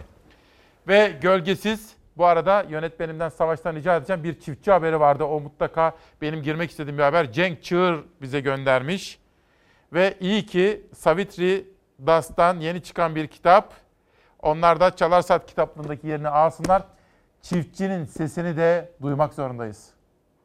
Kazancının %90'ını, %100'ünü fazlasıyla götürüp daha kartlara yüklendiğimiz bir dönemden geçiyoruz. Çiftçi borçlarını sıraya koydu. Ürünü sattığında ödemeye başlayacak. Onun kullandığı ilacı, gübreyi, tohumu satanlar da veresiye defterlerini açtı, silmeyi bekliyor. Önlerinde dizi dizi post cihazları.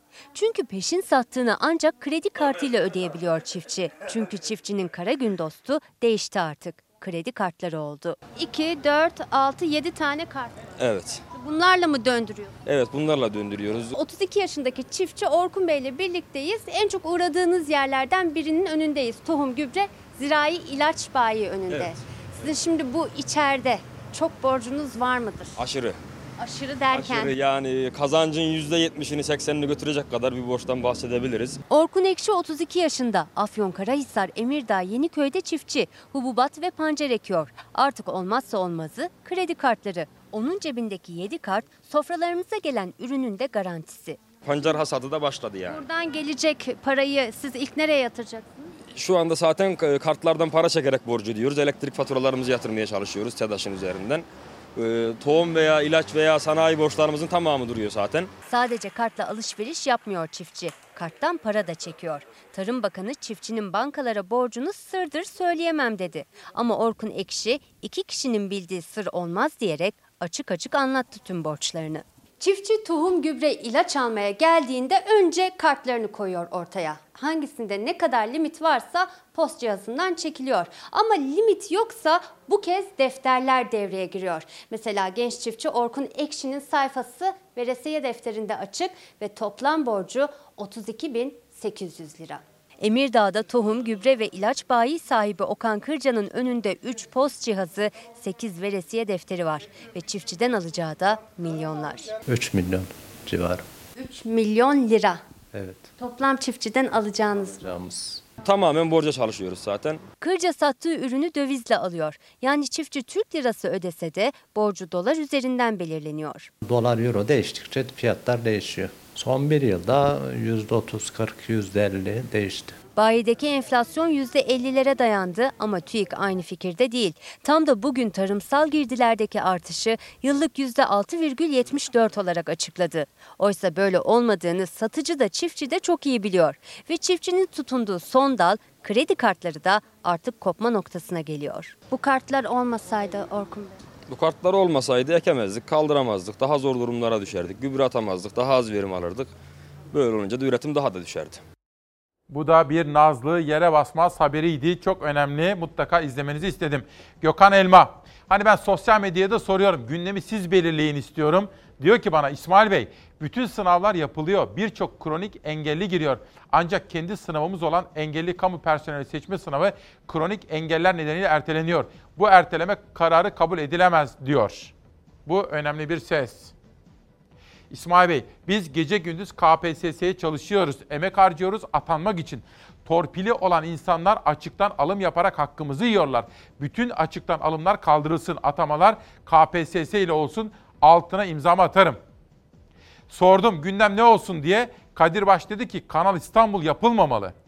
TC Zeynep, okul yolu olmalı. Yani okula, eğitime dair manşetler istiyor. Ahmet de Türkiye'deki Suriyelilerle ilgili gündem maddesi istiyor. Arzu Çerkezoğlu, DİSK, KESK, Mimar Mühendis Odaları, Türk Tabipleri Birliği 10 Ekim der olarak Ankara Büyükşehir Belediye Başkanı Mansur Yavaş ile bir araya geldik. 10 Ekim'de yitirdiklerimizin anısına Ankara Garı önünde anıt ve meydan düzenlemesi yapılması kararı hayata geçiriliyor. Son derece önemli, anlamlı bir çalışma ve işbirliği 10 Ekim terör katliamına ilişkin. Bu da benim takip edeceğim hususlardan birisi. Ankara'da bir haber gördüm. Milli Eğitim Bakanı Ziya Selçuk okullarımızın hijyen koşullarının, mesafe ayarlamalarının, maske vesaire bunların hepsinin hazırlıklarının yapıldığını görüyoruz. Yaptığımız denetimler de bunu gösteriyor diyor. O da meseleye pembe tarafından bakmayı tercih ediyor. Wow, nasıl bir sabah oldu değil mi? Ve Burçak Gönül'den Aysel isimli kitap Çalar Saat'te. Bu kitapları Çalar Saat ailesi yazıyor, yolluyor. Düşlerimize ateş düştü. Ömer Ödemiş. Bir emlakçının itirafları yeni çıkan bir başka kitap ve Mühendis Bey'in hikayesi Asuman Tarıman. Efendim bugün bir de vefa. Biz İsmail Küçükkaya ile Çalarsaat ailesi vefalıyız. Unutturmayacağız yitirdiklerimizi ki yaşatacağız onları. Fikret Kızılok'u saygıyla anıyoruz. Tam da bugün 2001 yılında 22 Eylül'de onu kaybetmiştik efendim. Bir can, bir can daha, iki parça can. Rüya bütün çektiğimiz. Rüya kahrım rüya zindan. Nasıl da yılları buldu. Bir mısra boyu macera. Rüya bütün çektiğimiz. Rüya kahrım rüya zindan. Nasıl da yılları buldu Bir mısra boyu macera. Bilmezler nasıl aradık birbirimizi Bilmezler nasıl sevdik. İki yitik hasret iki parça can. Bilmezler nasıl aradık birbirimizi Bilmezler nasıl sevdik İki yitik hasret iki parça can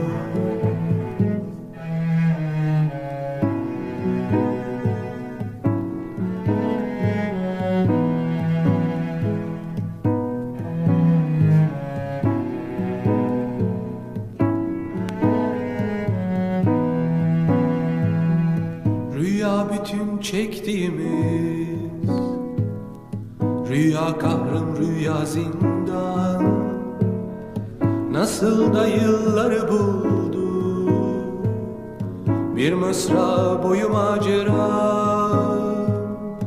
Rüya bütün çektiğimiz. Rüya kahrım rüya zindan. Nasıl da yılları